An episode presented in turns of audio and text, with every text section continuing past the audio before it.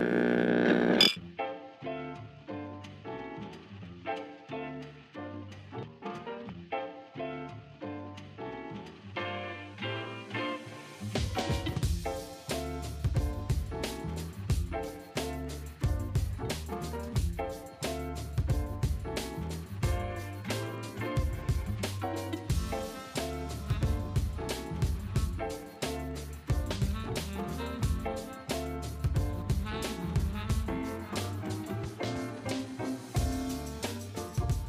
So, good morning, good afternoon, good evening, good night, whenever you listen to this. This is Match BD alongside my critical partner in crime, Ricardo Medina. Hello, hello, hello. Yes, hello, hello, hello. and this is another episode of BBB Radio. Um, and you know, we, we have, you know, quite a lot of stuff to, to talk about. Um, in my case, I'll talk about some music, some, um, just in particular, an artist that um, I've been just, you know, well, whose music, sorry, I've just been vibing off for the past few months. And, you know, I just want to shine, you know, just a light on this guy here.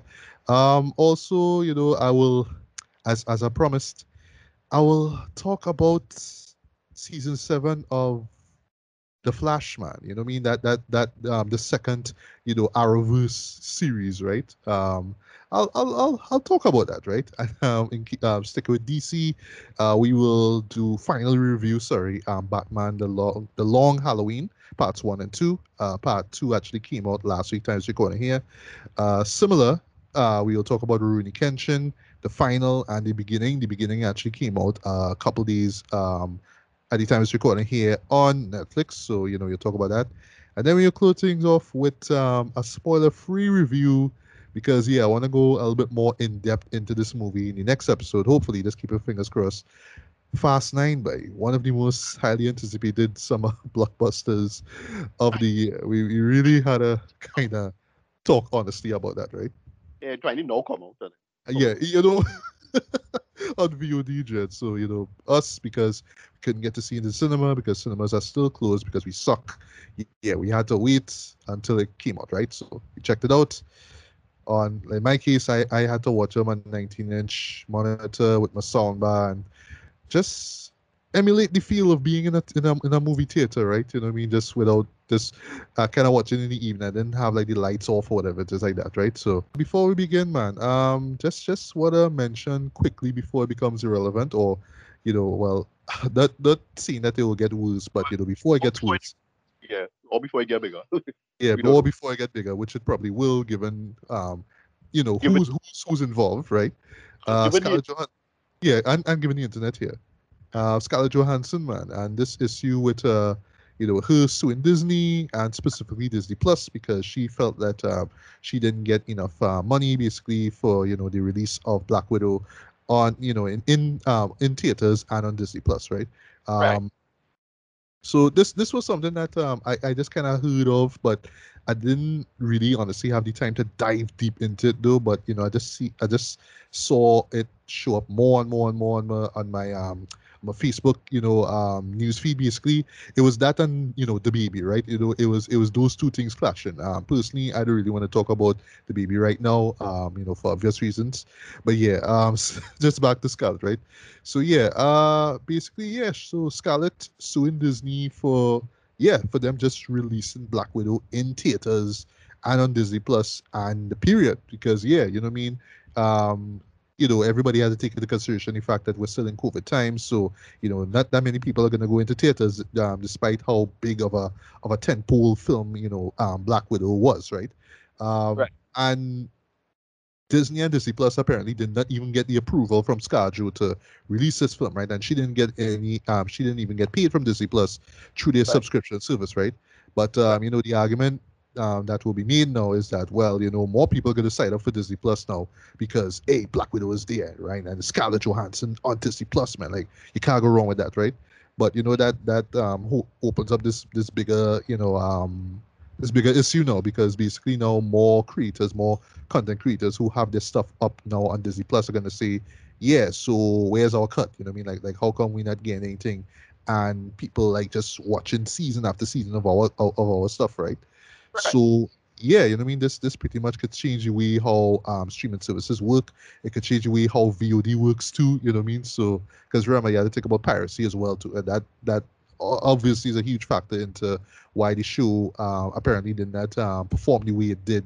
You know, um, financially. So yeah, there's a lot of things going on there, man. And, but I would, I would to to be honest, though, I am just uh uh I'm just an observer. I'm just kind of like watching things play out. I'm not siding with Scarlett Johansson at all because she talked about 20 million. You know, I mean, like, oh, I just got 20 million, but you know, like we would all kill to get 20 million, right? But anyway, um, yeah. So I'm not siding with Scarlett. I'm not siding with Disney. I'm just kind of watching things play out and just seeing how it will impact, um, you know, just movie releases going forward. So, uh, any thoughts? Yeah, yeah. I, I, I vaguely follow the story. Again, it could become a thing, but how I just think about it is that um you know, if I want to understand, a, a, a contract is a contract, right? And look like she just kind of hold off on the whole thing, thinking that you know, Black Widow would do okay, but like because of COVID, like everybody know that they want to do okay, and they had to put it out. And the longer the movie stay on a shelf, it is make um, is make less money now. Like it is just it just losing money. Chooses to do it long time. The simple fact is that COVID happened. That's the same. This is the, the simple problem. COVID happened. If let us say that that is the waited they'd lose a ton of money and she would get back she money anyway. So, whatever. That's it. It had nothing else. Um, you know, she probably would, I, I, I expect them to just settle. But, you know, that's how I, I see the whole thing. They'll probably settle ultimately. She'll just get whatever money she had to get from the show, whoever it make, and I said, moving on. The simple fact is that she have almost no leverage at this point because, you know, character dead, literally.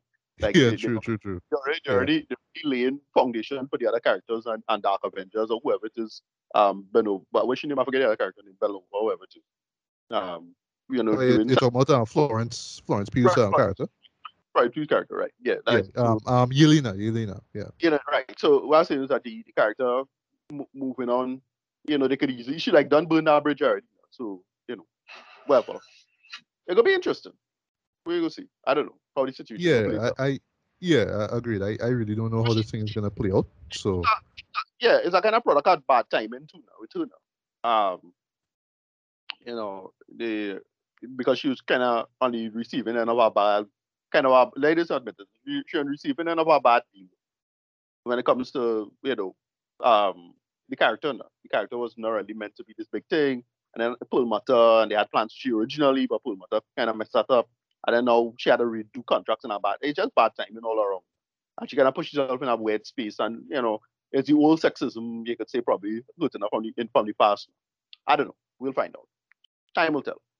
Yeah. Um, Colin Jost must be so happy that um, you know, Saturday Night Live, you know, um, season wrapped up there. Because imagine if he had to do weekend update and you know talk about his wife and what she had to go through there, you know. Because you know something as big as that, like if if it was if it happened, um, sorry, if the show was was going on right now, you know they had to bring it up, right? You know they have to. Well, I know, I know. The, the thing, the other one getting a little bit of trouble.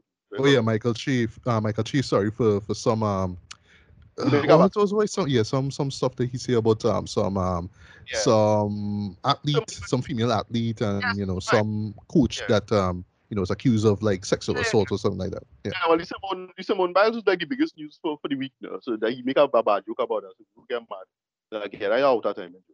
Yeah, exactly, exactly. Like like dude, I, I know I know your your job is to, to, to, to write jokes like that for the show, but oh gosh, like like the, the, the, season done, like like wrap it up, like you didn't need to do that, you know. Yeah, it's a bad look. It's a bad look. Hey, whatever. Moving on. Yeah, yeah, moving on, moving on. All right, so uh, quick music shout out, right? Because you know, as I've been, as I've started doing ever since you know the whole rebrand to BBB to BBB Radio. Sorry, I just take the time um, every episode as best as I can, um, you know, to shed a light on a particular artist that I've you know covered um, as far as my Fiverr gig goes, right? So this artist in particular would be uh, C.W. France, right? This is a Chicago multi-instrumentalist. Uh, he's a producer, singer-songwriter.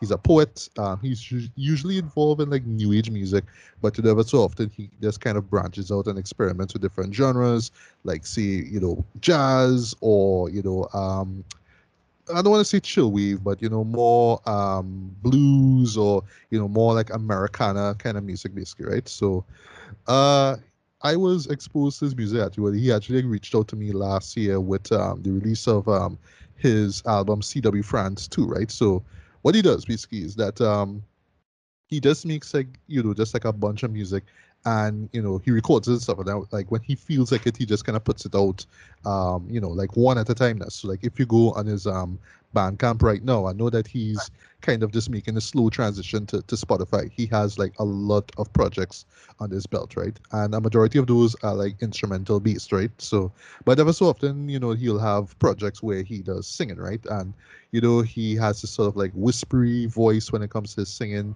And just kind of adds this sort of relaxed vibe to what's going on. Because yeah basically it's you know instrumentals is just kind of it's more like easy listening instrumentals, right? You know, kind of music that you listen to, you know, really like just to use the, you know, the um the, the you know those, those um those YouTube videos that you see, you know, um beats to listen to while while studying. It's it's that kind of vibe basically, right? Um but what he does yeah, lo-fi. Like, yeah, exactly, right?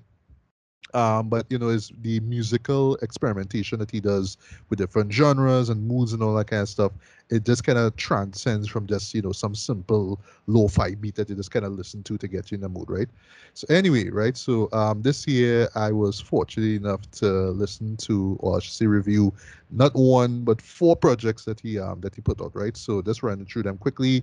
All of them I totally recommend, right? So uh, the first one being Peloponnesian Grove. Um, this was one that uh, he put out earlier this year.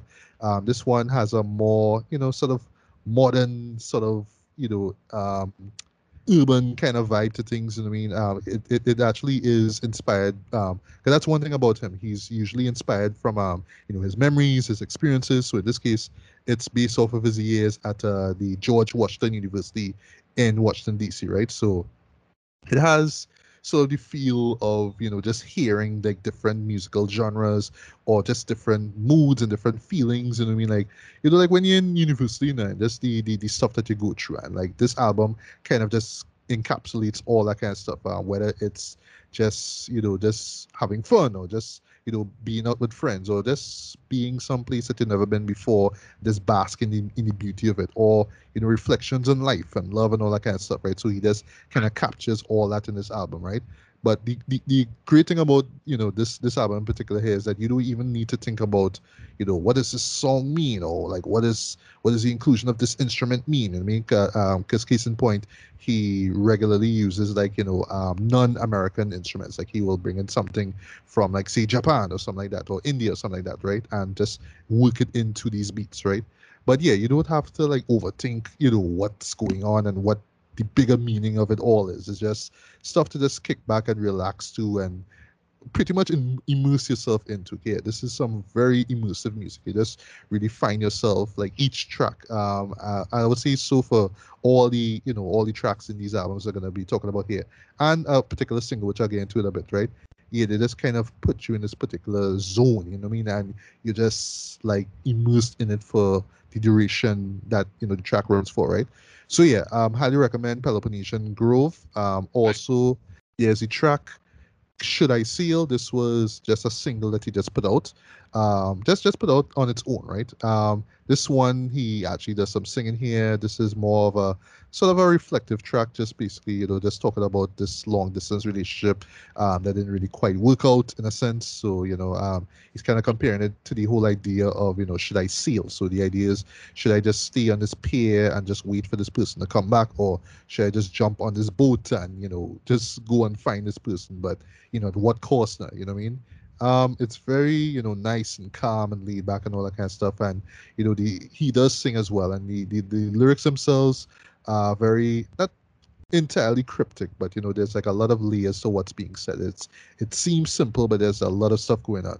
And he also loves to keep things very personal as well. Like he's not gonna tell you everything that happened or who the person is, but just you know, this was how I felt and this is how I still feel right, right. now. This is the burn I have to bear and my heart and soul and all that jazz, right? So should I sail?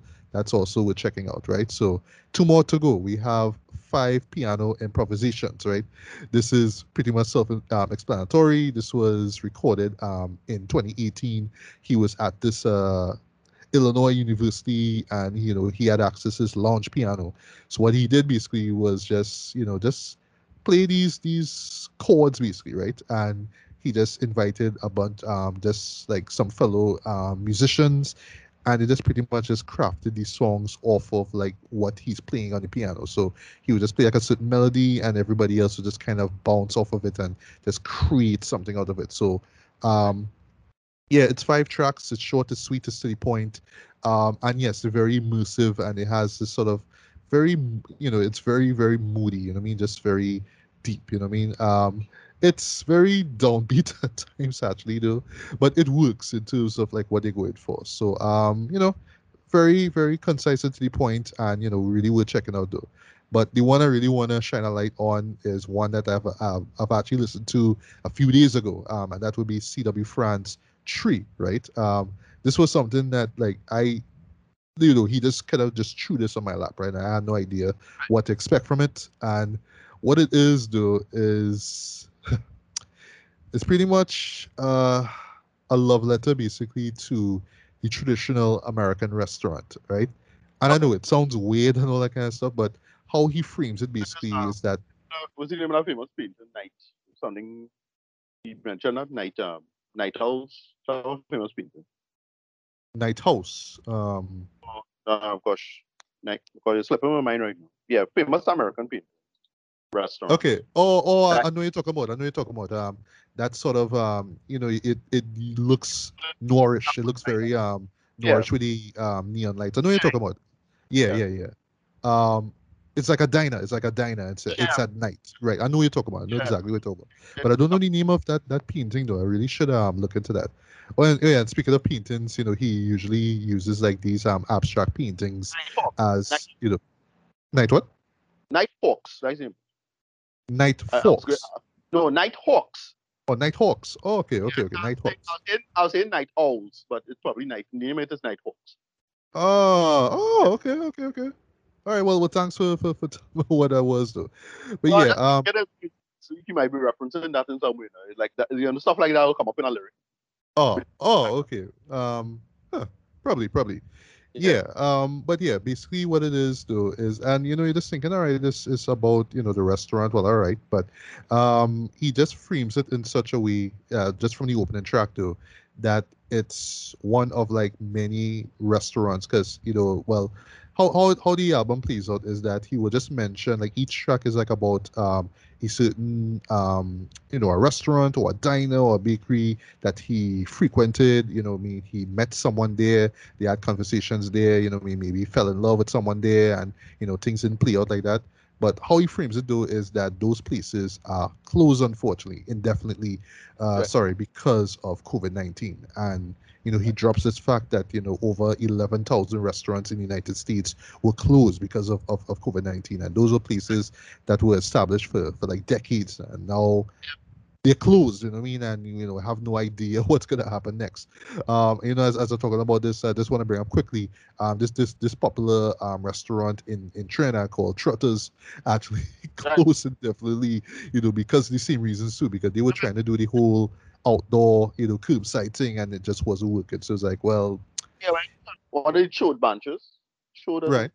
I get closer to, and then where is the other place? Um, the place that people, people used to go to all the time. I know they go they go back up, but they, they close. That was early on. Um, I call it by. It's a restaurant. I forget the name. Oh, oh, drink. oh, gosh.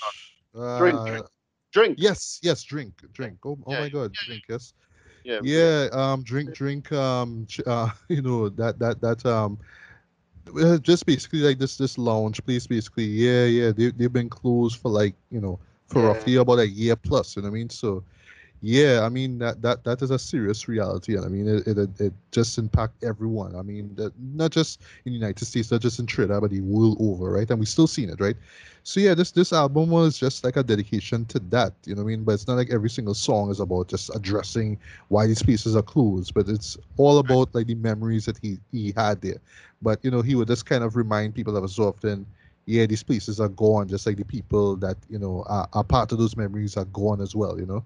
And one line to you, boy, Ricardo, um, it, it, it gets me, man. It, it really, really got to me, boy. I, I didn't expect that an album about restaurants that I've never been to would have really hit me the way it did, though, because it was just so emotionally charged. Like you, you felt it, right?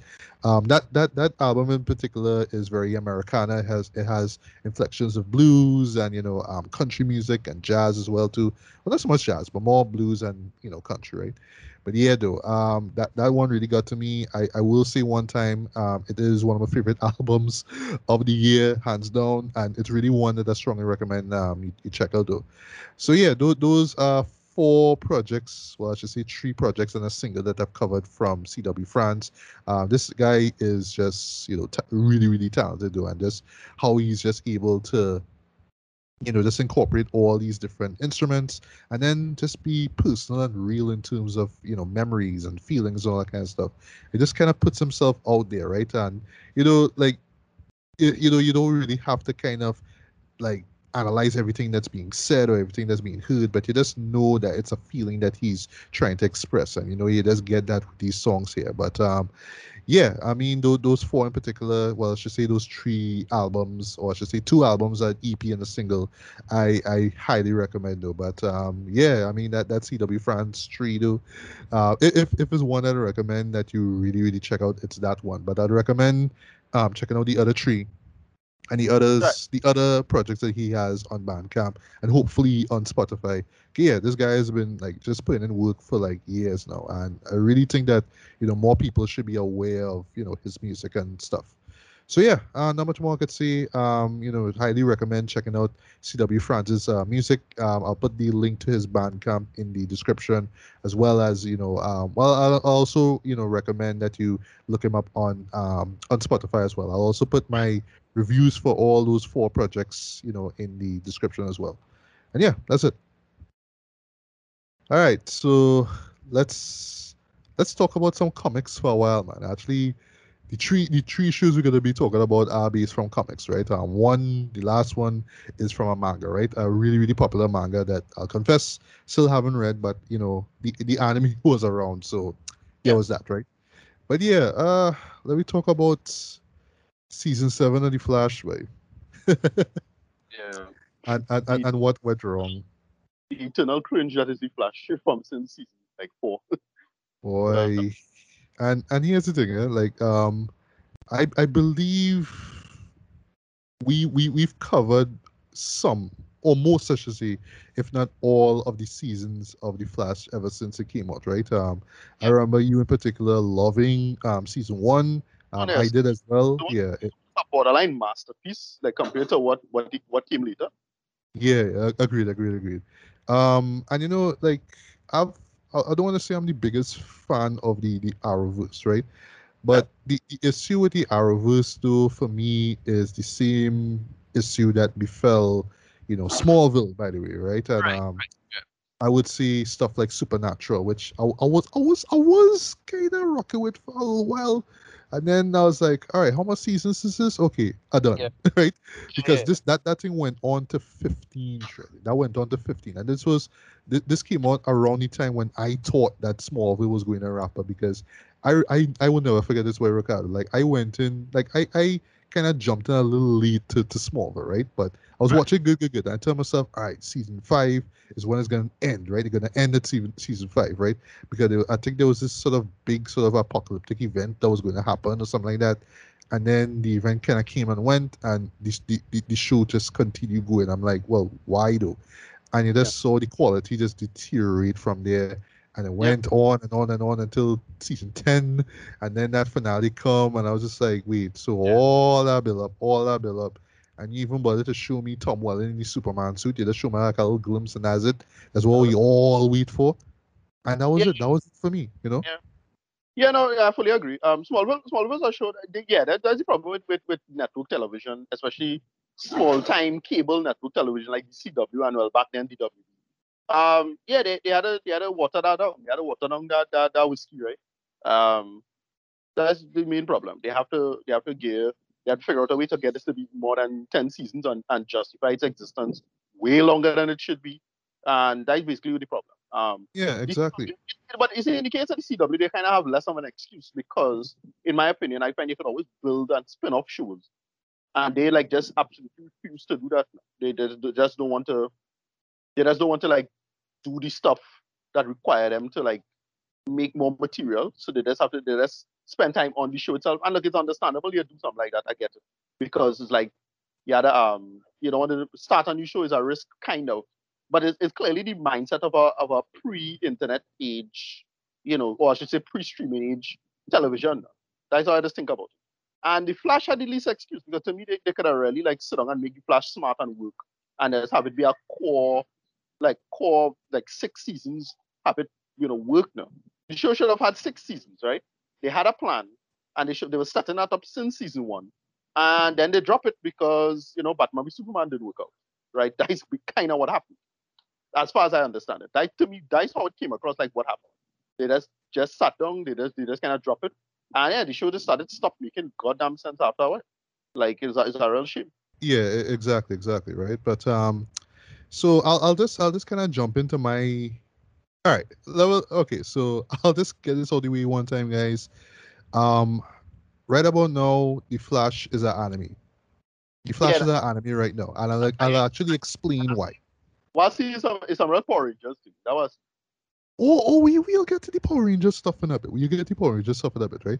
So what I mean that is an anime now, right? Um, so surface level, right? This show reached a point where, yes, now I'll confess, right? I mean, the cast is very likable, very charming, very charismatic. You're like Grant Gustin, right? You're like Candice Patton. I mean, who doesn't like Candice Patton, right? I know that's some people who don't, but I mean, who doesn't, right? You're like yeah. Danielle Panabaker and Carlos Valdes and Tom Cavanagh and Jesse L. Martin. You, you, you like them, right? You like when you see them. You like when they do the things and, you know, they just smile and all kind of stuff. You like that, right? And it showed, like, very, very subtly knows how to kind of make you like and care about these. Well, I shouldn't say care. I'll get to that in a bit. Make you like these characters. As for caring about them, dude, that's that's where they drop the ball, boy. Because yes, as as much as I like Cisco, as much as I like Kate, um, Caitlin and Barry and Iris and them and things like that. When I'm constantly seeing these characters being thrown in situations where I can tell myself, okay, by the third act, they're gonna figure something something out and then they're gonna be back to normal like there's no oh. stake in anything. There's no tension or anything like that.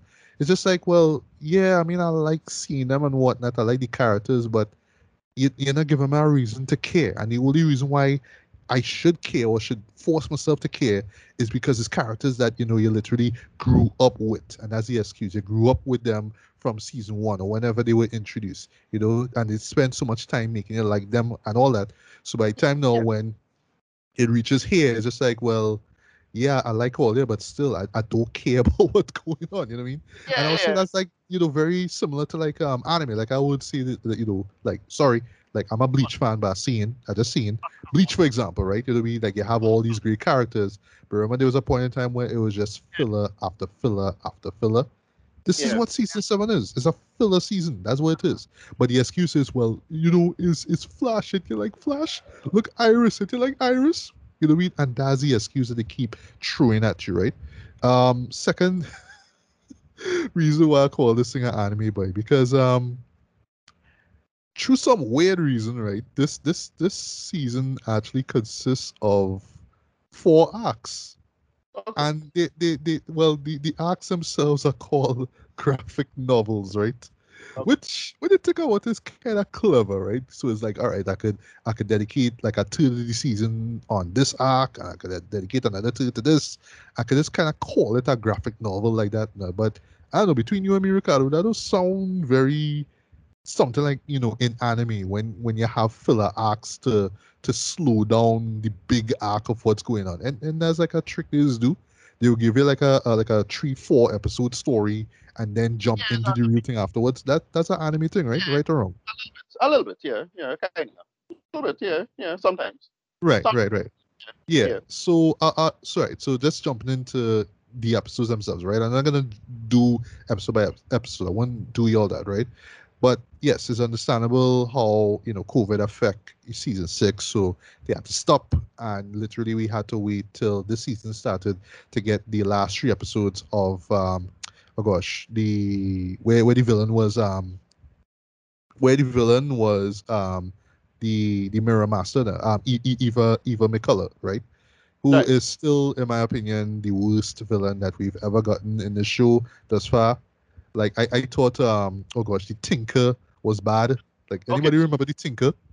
Yep. I it was incredible. yeah, like like the, the, the, sorry Mirror Monarch Mirror Monarch right that's that's show oh. how forgettable she is right but yeah the, the, the Tinker had so much promise, and then he ended up just being some terrible villain, right? But yeah, Mir- Mirror Monarch is without a doubt the worst villain that we've ever gotten in this show, by. And yeah, they just kind of had to wrap things up basically. So you know the thing with uh, with Iris and the Mirrorverse and. Right, Long yeah. story short, it just kind of ends up with um with uh Tom Cavanagh's um character um well he's not like the real Wells but he's Nash Wells um That's leaving. Right.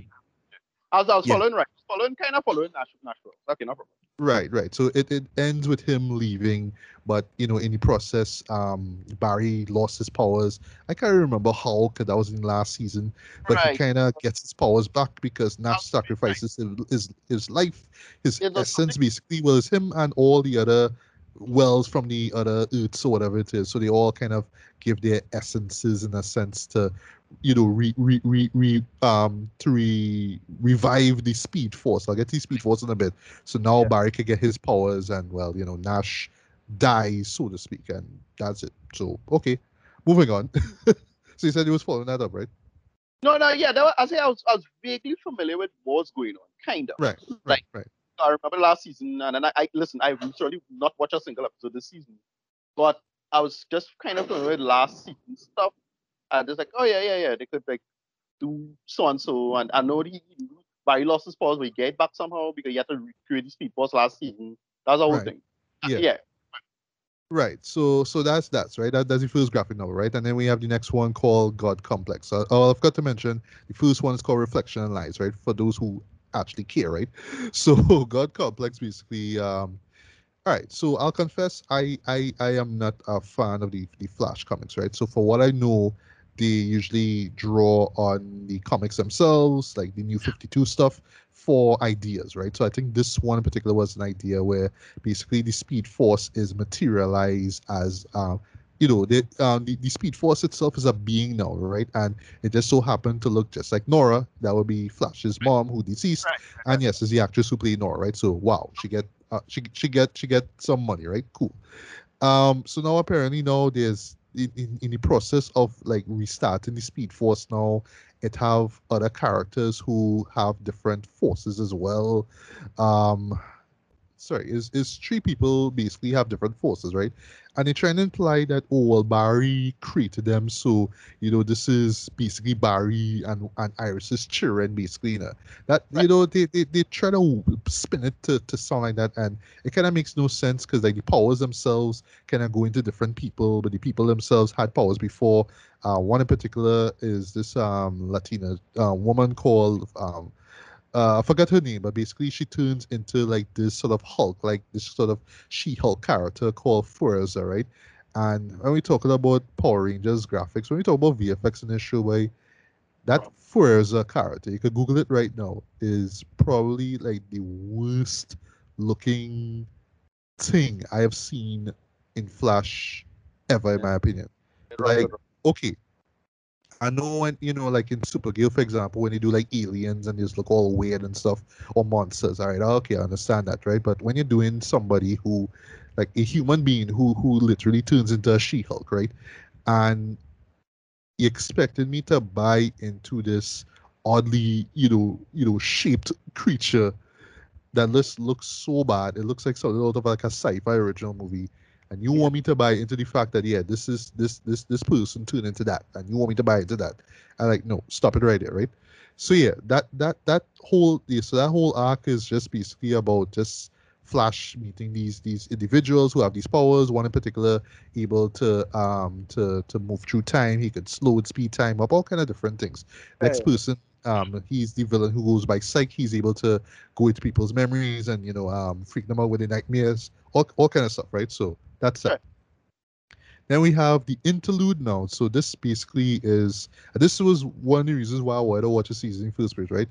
Yeah, this is where they say goodbye to Carlos Valdes, right? So yeah, because right. Cisco, yeah, Cisco decided you want to leave, right? I read that, but I didn't. I yeah. didn't see. Right, and I'll, I'll admit, you know, like you, you know, like it's it's a three part episode, but I will I will, I will admit though the, the final episode for that, um, which by the way is directed by um Danielle Panabaker, right? I thought it was right. it was really good. It was really good. It was a nice send off to him, right? Um, but I'll talk about him in a bit because yeah, I, I, I had to bring up spoilers, right? They have some other story uh, a story arc going on with um, with Cecile. I remember she's an empath now, so there's this thing right. where it's some psycho version of her who have her trapped in some kind of weird mental dimension thing, and none of that made any sense. None of that I even cared about. Uh, when it came to Joe, who is played by um, oh gosh, uh, who is played by um, Jesse L. Martin. This is subplot involving some superior who comes and she have this thing for Killer Frost because she believes that she's a menace and trying to get her arrested and yeah, weird. So Killer Frost gets arrested now. Oh, oh, oh, no, no, no, no, no. Don't worry, I'm gonna wrap up. I'm gonna wrap up synopsis and stuff like that a little bit, right? So they do a thing now where Killer Frost and Caitlin are separated now. Okay. Yeah, so they do the whole mirror thing. So yeah, Danielle in the same shot played two characters, right? And I'll admit it, it, it, it looked cool. It looked cool, but you know, it brings us brings up the whole idea of why why do this in the first place, right? Like why why split both, both personalities, right?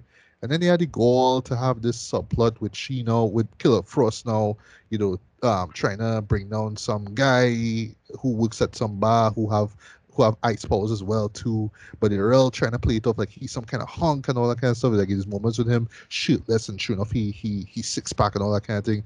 There's a cringy moment where like he literally takes off his shirt in the bar and they play Nelly's Hot in Her thread. Swear to God, they play Hot in Her for for, for Killer Frost, right? You know you're eh? Yeah, yeah, yeah. This this is where we at. This is where we at, right? And the real yeah the real try to play this thing like oh she real like him because she hot he hot and all that kind of stuff. It's like yeah. they don't even have any chemistry like what why are you doing this right?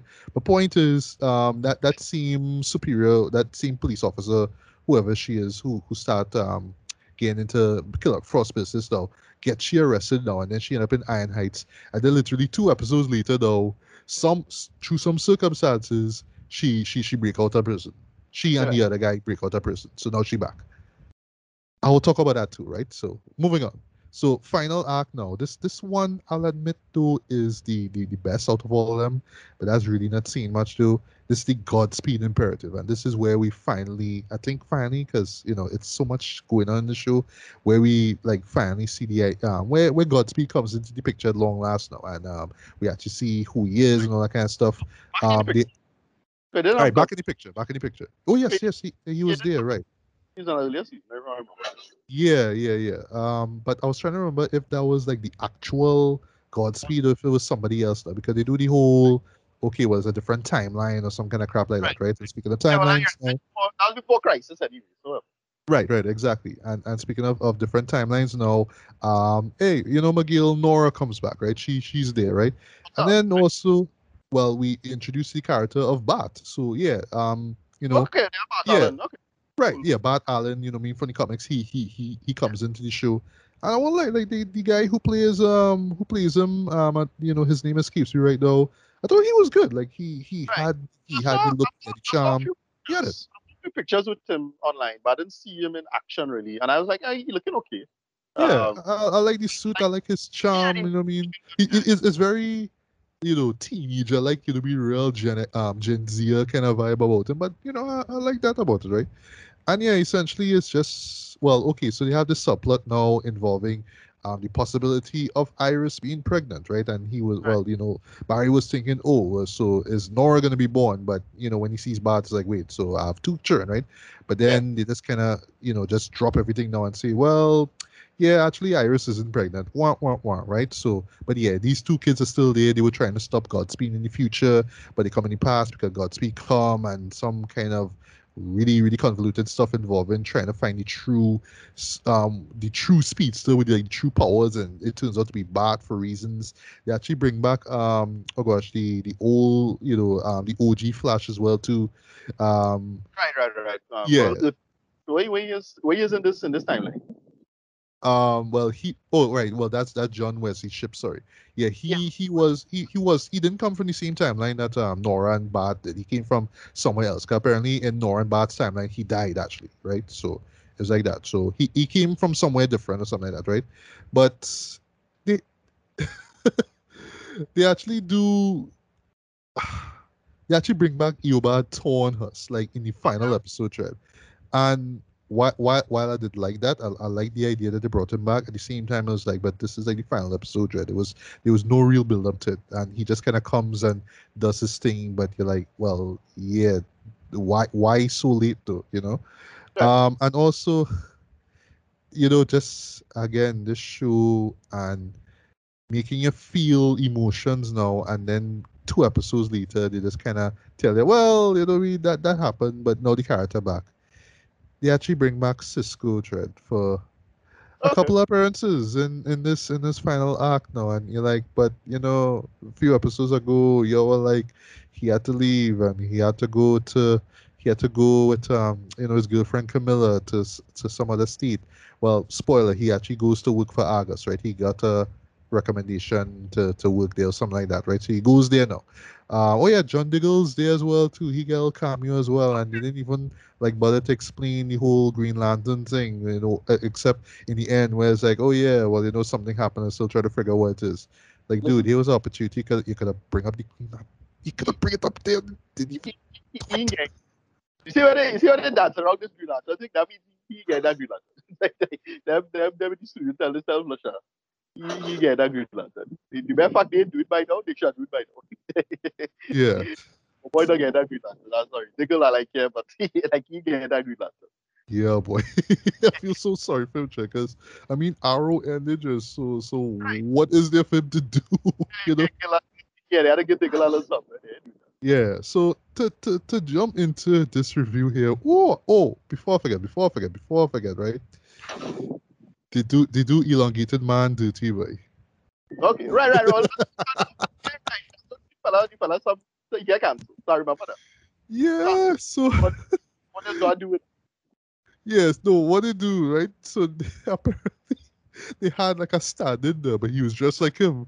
But he had like a mask on there. The, the the idea that he was he he received like these two degree birds or something like that on a case. Because remember in the last season he was working with this um this um this uh this thief, this female thief, right? Um professional thief or whatever it is, right? And then they become partners basically, right? So she comes in and she's there for a few episodes, right? So yeah, she was talking about how you know he went through two degree burn, so he had to wear this mask. So he's recuperating in this suit now. So it's just basically this guy with a mask on, but you, you, it, it, like the, the, person's voice is meant to sound like you know him, like Plastic Man, but you know it's not him. I like wow, but like that was wow, wow, that was brutal. That was brutal.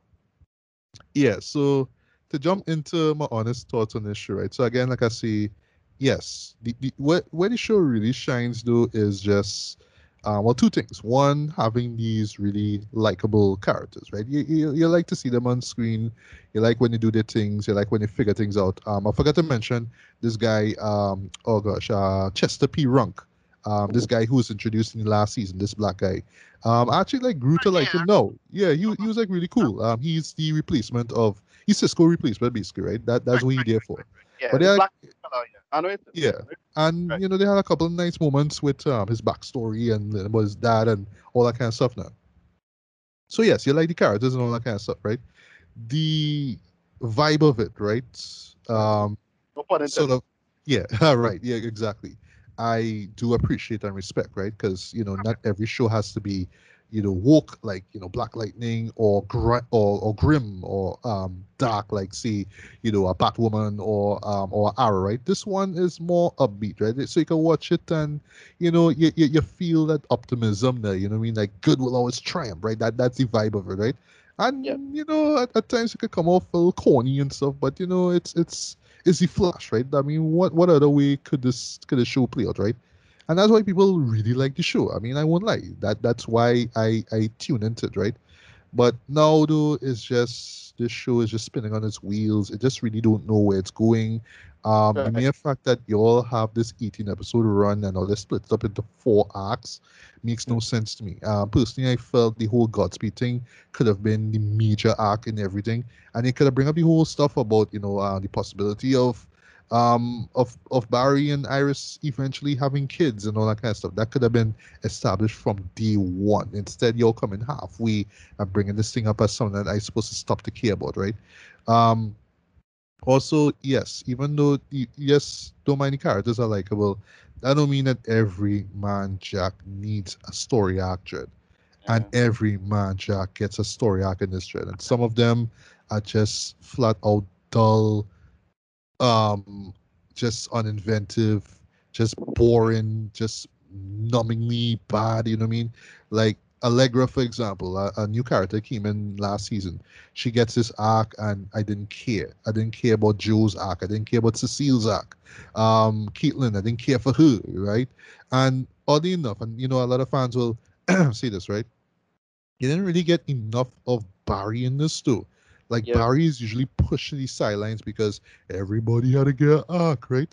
I was like, but no, at the end of the day, it's about Barry. Like, I don't care what going on with Cecile and some right. psycho version of herself and whatever it is and all these things. And, and also, I would, that that Grant Gustin's contract is up. So. Oh wow! Oh oh, oh the plot chicken. Yeah, we know. Ooh. Yeah, that's yeah, well, US had probably take over. Yeah, and they say they say have an eighth season, but they didn't say the is the final one though. So, huh, mm. interesting, interesting, right? yeah. Um, but yeah, everybody did not need to have this dull, boring act that just adds nothing to the overall story. Um, I did not like the the structure of the season at all, splitting things up into four and just having like these random adventures of, you know what I mean, instead of just having like this full story, right? And I mean, yes, it's a CW show, you know what I mean? So you, you kind of come to expect sub, you know, sub um subplots going on, you know what I mean? But at the same time, to have something major that's going on, have something to anchor everything there. Not just have one story and then it ends and then have something else comes up and then bring something up from before and you expect me to care or remember. Like literally, I was watching this thing all over like about a four or five days, Dread, and it was it was because I tried to watch it um by story arc now. Right. And it was kind of rough. It, it was rough because again, there was moments I just didn't care for character arcs. I didn't care for things I just didn't care for at all. Now, you know. Um, well, but really, do I, I felt like the whole the whole Godspeed stuff should have been the major thing then, and you could have just pulled everything else from there. Even the whole Speed Force family thing, right? Where, right. Wherever it is, yeah, that, that could have been an offshoot of what's the, the big the bigger picture and the bigger arc basically. But no, they just want to have its own thing and then they didn't want to bring it up near the end of the season and it just made no sense at all, Dread. Um and last thing last though, them them them visuals, boy. Yeah. Sorry, the the, the VFX. Yeah, okay, yeah. When, when it comes when it comes to speedster stuff, right? When it comes to speed speedster stuff, okay, we can let it fa- um, pass, right? Yes, we know the is the same overhead shots, same shots of flash running. We know, we know, we know, we know, we know.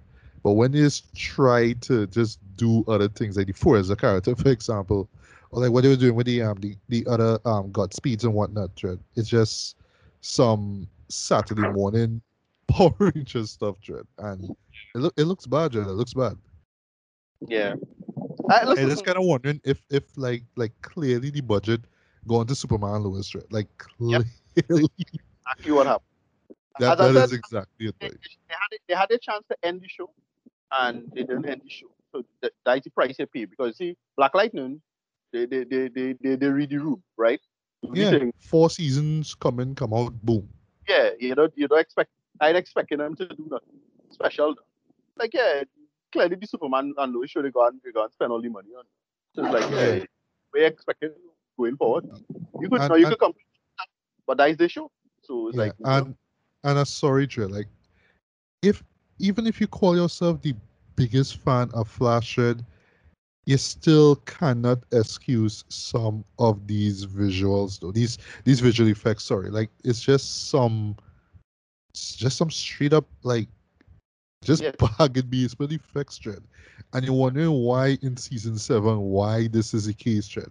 Like for me, it's like, all right, if if you know you want to design the She-Hulk character and look like trash, just don't have the character there at all. Period. Just don't have the character at all.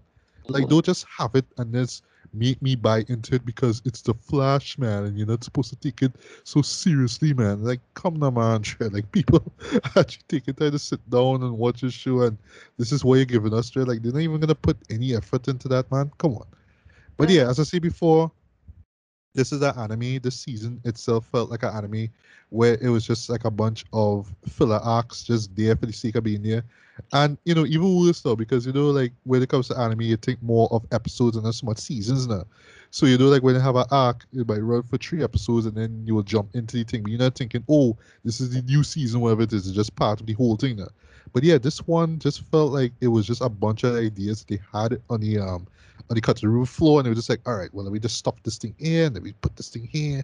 And of course, yes, they, they mentioned stuff about Crisis, but you would think that it would have followed smoothly from Crisis. Like I, I specifically, like I, I don't know if I'm the only one who remember this, right? But remember, they actually created a, a, a, a um, not a Super Friends, and they created like a, a, a Justice League of sorts yeah, but the, the at the end of Crisis, and they just what, what, what? you realize you realize how DC does move on. DC, DC is a, a group of a company that don't care when they're ready. Yeah, I, I, by the time I see that Superman on the show, the way it was in terms of production value, I was like, yeah, everything else gonna get sharp hard, real hard, right? And Black yeah, Lightning, yeah, yeah. Black Lightning are them people that tell this how much. They, they see the greasy bottom and the bust They worry. Yeah. They get they worry. I, I think about. And as I said, as I said with the material, we knew eventually this would happen because the the problem is that there's no way you could um, have a, a, particular aesthetic and have it play out that badly. That's the problem. In the end of the day, right? The, the simple problem, the simple, simple problem is that Batman v Superman went off the rails. That was the problem. They didn't take that into account. So them thought things would have been okay now. They had to hold the hold the fort for a hot minute now because the DC, the, all of DC was like in the ground now. Um, when when when Batman v Superman come out now. So they couldn't they couldn't reference it. They didn't know what they was doing with the people.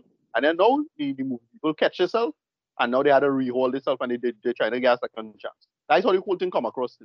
In my opinion, the mistake was catering to that. That is a mistake. It's a DC problem right. in You know, uh, you know, DC have the ironic problem of being like have the exact opposite problem of Marvel. So, like, remember, everybody always thought, "Oh, how come DC make this shit everything under under the under one roof?" That is actually really misleading in terms of like how the contracts work and why this the way it does. So that's all in the, so that's why these shows be so troublesome. And I thought it takes so goddamn long for goddamn so much to come they didn't think they thought the movie people could have could have could have stitched with the contract, right? Yeah. The thing that we thought we thought Marvel was guilty of, DC ended up being guilty of ultimately, right? Because because of internal, you know, lawyer shenanigans, right? Whatever. As I say, I thought the mistake was just not catering to, to some simple flash core stories where it didn't really matter um, if if stuff work out or not. That's the main thing. Don't depend on the stuff. Just do your story. If the shit work out, work out. And them and them and do that. Them them want to leverage off bullshit. Uh, it, it just end up in a bit because them still fight down like having um we call it Miller in the, in the story all kind of nonsense. Like, yeah, dog, you know, only, only have time for this. Only, only write a flash movie yet, but you have you have Ezra Miller showing up in other people's thing. Flash movie you know? right yet, you know? right? That that finish yet? Only, only still have a, a script at all. You know, what's going on? I I don't know. I, I see a poster. That's that's all I saw, right? yeah, exactly. That, that was saying. I mean, that men ready. That men putting really put the cart before the horse. But see, that, that's the problem with DC internal structure. It was always I assume.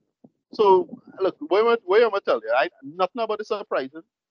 Nothing about the surprising. Nothing. Not a single yeah. surprising. No interest. Right. And if I got to say two more things though, just quickly, because you know I, I spent too long on this, right? Yeah. So but the, but what does really make it like insufferable to sit through by is two things, right? One, as I said before, no stakes, no tension. You kind of know by the end of the episode they're gonna get through this one way or the other. If they have a to be continued, okay, right? But still, you kind of know they're gonna get out of this situation because if they believe in this and they believe in love and love overcomes everything and all that kind of stuff, I don't want to come off cynical and whatnot, but still, like we like as a as a viewer, you you you really want to feel like okay, like if this thing don't work, it could mean the end of everything, Dread. But when you literally have characters who just kind of figure things out immediately, right on the fly, and they just excuse it as, oh, well, they're smarter than you. That's how they know what to do. Case in point, you know, we kind of let slide with Cisco, like, oh, you know, I mean, if we make this thing and, you know, with the tachyons and the blah, blah, blah, blah, blah, we could get through it, right? But I swear in this season, like, maybe it's something that's been happening for the past few as well, right? It's like every man Jack know how to solve a problem. Just everybody will come out will come through with some equation, some this, some that, some that, and you know, boom, problem solved, right? Just figure it out, right? And it's so it's it's it's part nonsensical and part oh it's flash. So I guess all right, well I guess they had to do it so because you know money and budget, right? That's that. And then also to um all right, it's it's, it's seven seasons, right? Like for, for, forgive me, forgive me, a connoisseur of so much content, right? But when you have all these callbacks to, oh, remember when this character did this back then, and when this character said this back then, I know have to do this mental like work now and just try to remember, wait, when was this? When that happened? When that happened? When that happened? Even right now to just have you show just kind of start and you start to remember, oh, that what the character do and this is what going on, blah blah blah blah, right? simple storytelling, guys. Like, okay, you understand? Yes, it's seven seasons and all that kind of stuff, but don't think that every man Jack gonna remember every single thing that happened. Have a simple little line or whatnot, just kind of stating, or at least show me exactly. Oh, this is what happened, or this is how things are. Instead of me now having to remember, oh, what this guy did and when this person was in speed force and all that kind of stuff. Like, yeah. I'm sorry, I'm not that big of a fan. I'm not that invested in the series itself to have to remember all these things. Like I'm not a nerd when it comes to these things, and I imagine a majority of fans who call themselves diehard, not even like that too. I'm sorry. I'm sorry, it's just a lot. It's just too much of all the point that mentioned. You know what I mean? So as you see, we ten pounds of shit in a five in a, in a, in a you know, 10, 10 pounds of shit in a five pound bag. That that's literally what the season was. It just lacked focus. It was just all over the place. It was just a bunch of callbacks and cues, and it just there kind of warning why the show even why why the show still going on. Dread. Like it could have wrapped up. Dread. Last thing I'll say before I get to return. What I thought the CW was doing with these shows now, I thought like, all right, so we had Flash, we had Arrow, so the spin-off shows, you know, the Legends of Tomorrow, the Black Lightnings, they're gonna continue on when our uh, when our shows come to an end. But no, Arrow came to an end. Um, I think that's it right now. Well, Supergirl's wrapping up by taking a sweet time to do it. And so far, it's just Arrow and, and Black Lightning. And Black Lightning was just a spin off, basically. Well, not really, it was his own thing, but it didn't even last long. But the point is, shit like this supposed to wrap up by now and it's still going and you could see but the fan base people love this show so much. And yet when i go on youtube right now and i search season seven for this everybody's saying the same thing as the worst season and i will agree too it's the worst season right? And not worst in like it's horrible horrible and you can't watch it you know? This horrible in terms in terms of how misguided it is how it just feels like it's just aimless right now you know, just throwing a bunch of arcs that you felt could have just been in other seasons, and you just not getting you feel like this is going to end, like this is going to come to actual full stop. It's just gonna go on because the fans love it, man. We love Iris, we love Barry, right? But by now, I sorry, but I am just tired and I am less enthusiastic to see, you know, this new se- this this upcoming season, Dread. So for me, rating wise, Strong tooth are very light two and a half out of five, man. This is just me being charitable, Trent. If you're fun and you're curious, check it out. I'd actually recommend watching the, the, the final, you know, um, four episodes. Cause that's the one where they bring in, you know, Nora and and, and Bart. That one really does feel like it. It feel it. This one really feels like it belongs Everything else, like you know, the whole Speed Force materialize and you know the children of, of Barry and all that stuff made, made no sense. I couldn't care less about uh, Mirror Monarch at all. And as much as I appreciate, you know, the send off of uh, that they give to Carlos Valdes, to have him come back in like appearance is just like, well, you know, you, you, you, you, set him up and tell him that he coming back, and look, he did. And same yeah. thing that they do, last thing before I move on, same thing they do to Tom Cavanagh as well, too. Okay, yeah, this was his send off as well, too. And then, like, two episodes later, yeah, he back.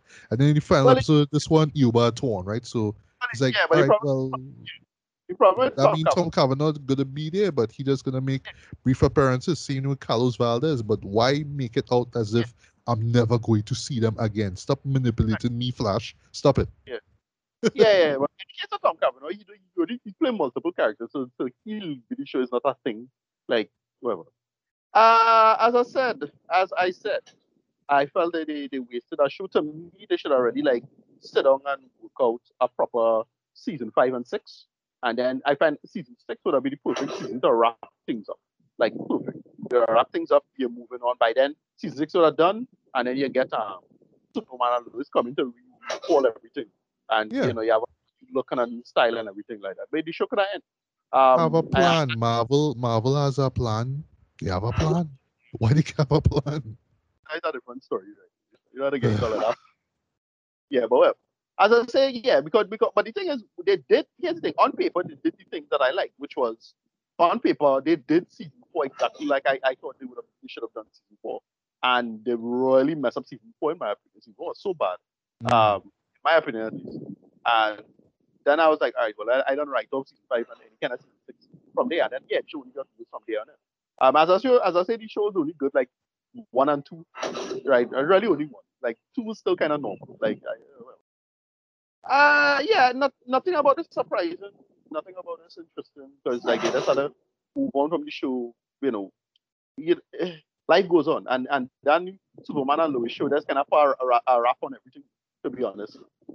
You know, like nobody like nobody gonna like want anything but that from here on in because the quality is so good. Like unless yeah. they're rebooting rebooting Flash to look like that and have that level of money and thing, maybe. But like Superman and Lois is a lot clearly it's a lot of money. It's looking like it look like the CBS material. Mm. Like remember when CBS had um Krypton and it had yes. like some decent yeah. right that that's kind of what we get. And like you know, the probability of them getting multiple shows like that is higher. Like you see until they, they, you know, until fourth season, they had to run nine to the ground. Rule of thumb with these shows there, fourth season is always be the trash season. And then from here on in, it's breakdown. But Smallville is the same thing. Yep, yep, yep. Smallville is the same thing. Same thing. Same trap. I like, nah, boy, look at that, look at that Dutch job. Oh, we're moving on. Yeah, move, yeah, moving on, right? So stick with DC for one more time now. Uh, let's finally talk about Batman: The Long Halloween, uh, parts one and two.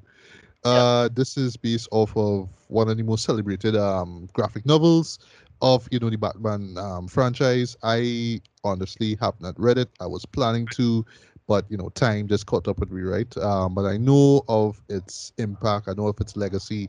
I know it inspired the Dark Knight. Even while I was watching this, I was, I was like, yeah, this is where Nolan drew inspiration from. And I love how he, he did it so subtly. But it's like, oh, that's where you get this from. Where you get that from? All right, cool, cool, cool.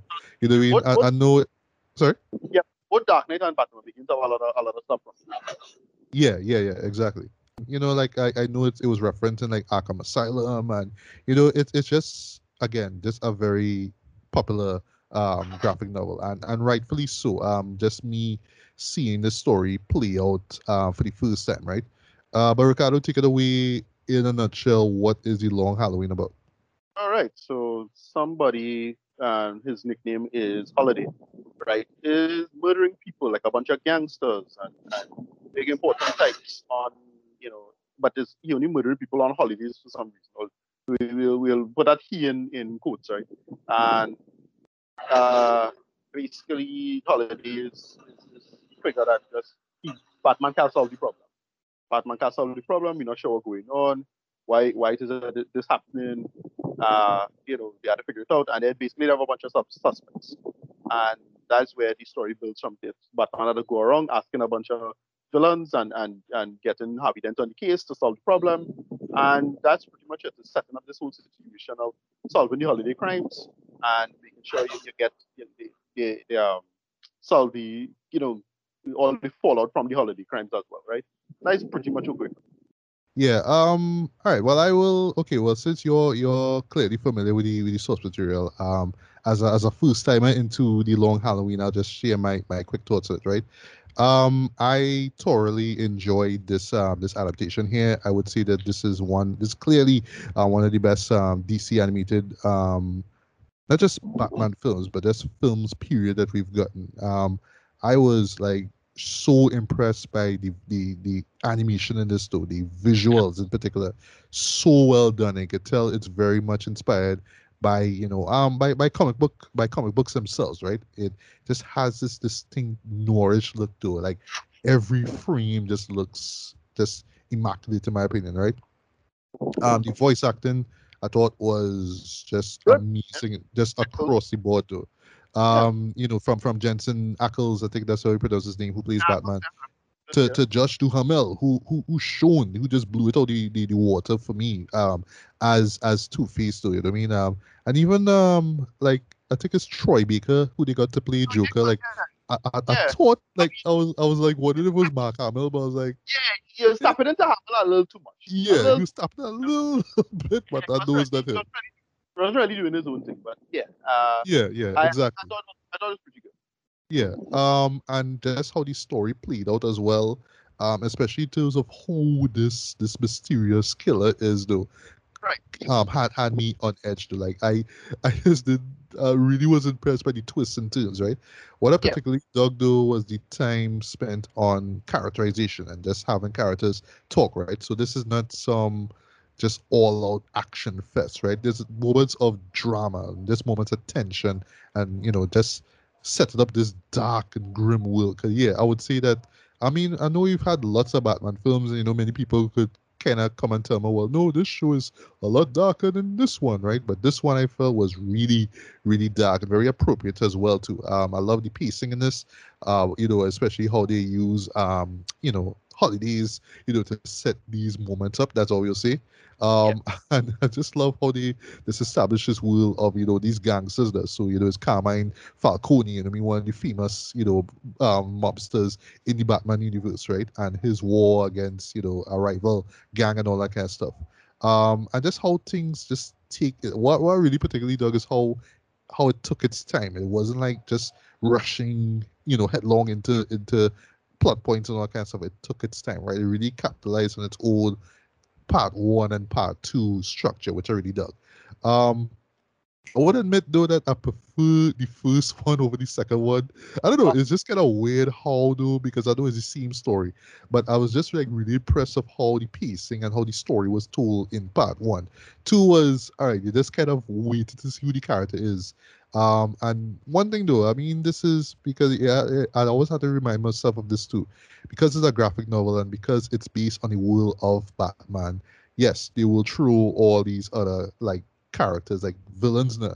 And at times, it might be you might be like, well, okay, what what is character doing here? What is character doing there? But they they justify it as well too. So it's one of those things you, you just had to kind of understand it's you know it's not just one story you know it's like um how much i think it ran for like about nine issues or something like that. So yes they're not just gonna focus on like one two villains you know i mean? Somebody will show up somebody else will come in and all that kind of stuff right? And i thought that they did that well. It was just for me i was like all right i didn't expect to see you in this and i didn't expect to see you in this. Okay okay all right all right. And at times i might feel like all right well you needed to be there but you know still is the story being told, right? I, I have to judge it like that. Like this was how it was told. Um, I have no clue what was changed from the from the um, from the source material. Maybe you could fill me on uh, on that too. But I thought that what we sh- got here was was was solid for the most part, and I was just really impressed by how they really went out of their way to just really flesh the story out though. Um, I don't really have that much gripes to be honest, though. Well, except like I see, just not expecting certain characters and this kind of warning if the character was supposed to be in it or not. Um, but I will admit at times, just just ever so, just not not all the time, but just one or two times, so it could feel like you know the pace is a little on the slow end of things. You know, we like um, you know, we just have to have these dialogue scenes or you know, I mean, there's characters talking, and I understand why, right? But at times or I should say very rarely, I would say it does kind of slow things down just a little, little, little bit, right? But other than that, though, um, the voice acting just just kept me on point. Um, the the visuals in particular, um, the the action scenes themselves very well handled. I, I felt like the first one in particular had some some just some awesome um fight scenes in though. Like one particular took place in Chinatown. I was like, okay, all right, movie, okay, do your thing, do your thing, and last thing I'll say though, like yeah, you could tell that you know one animation spending money on this one, but yeah, they did that. They did that half-ass this at all though. Like it, it really did look and feel as if like yeah, we want to make this competent looking film, really make it polished, really make it look you know as professional as possible though. And yeah, this this this really truly impressed me though. So I would say just right off the bat, um, I'll get to rate it in the end though. Yeah, this is one of the most impressive um, DC animated films I've seen yeah. in like a long while. Though. I'll, I'll put this up there with um, you know, uh, I would put this up there with under the red hood, you know what I mean, like stuff like that. Though. Right. And I would say just lastly though, this to me is how you handle a classic graphic novel or a classic Batman story. You know, you're not doing like the, the Killing Joke thing where you add a certain scene, you know, you talk about, you know, for, for shock value and whatnot and for edginess. No, you tell your story, you make it as well as you can do it. You don't have to add any extra BS to it, and you tell a story and you go. That's it.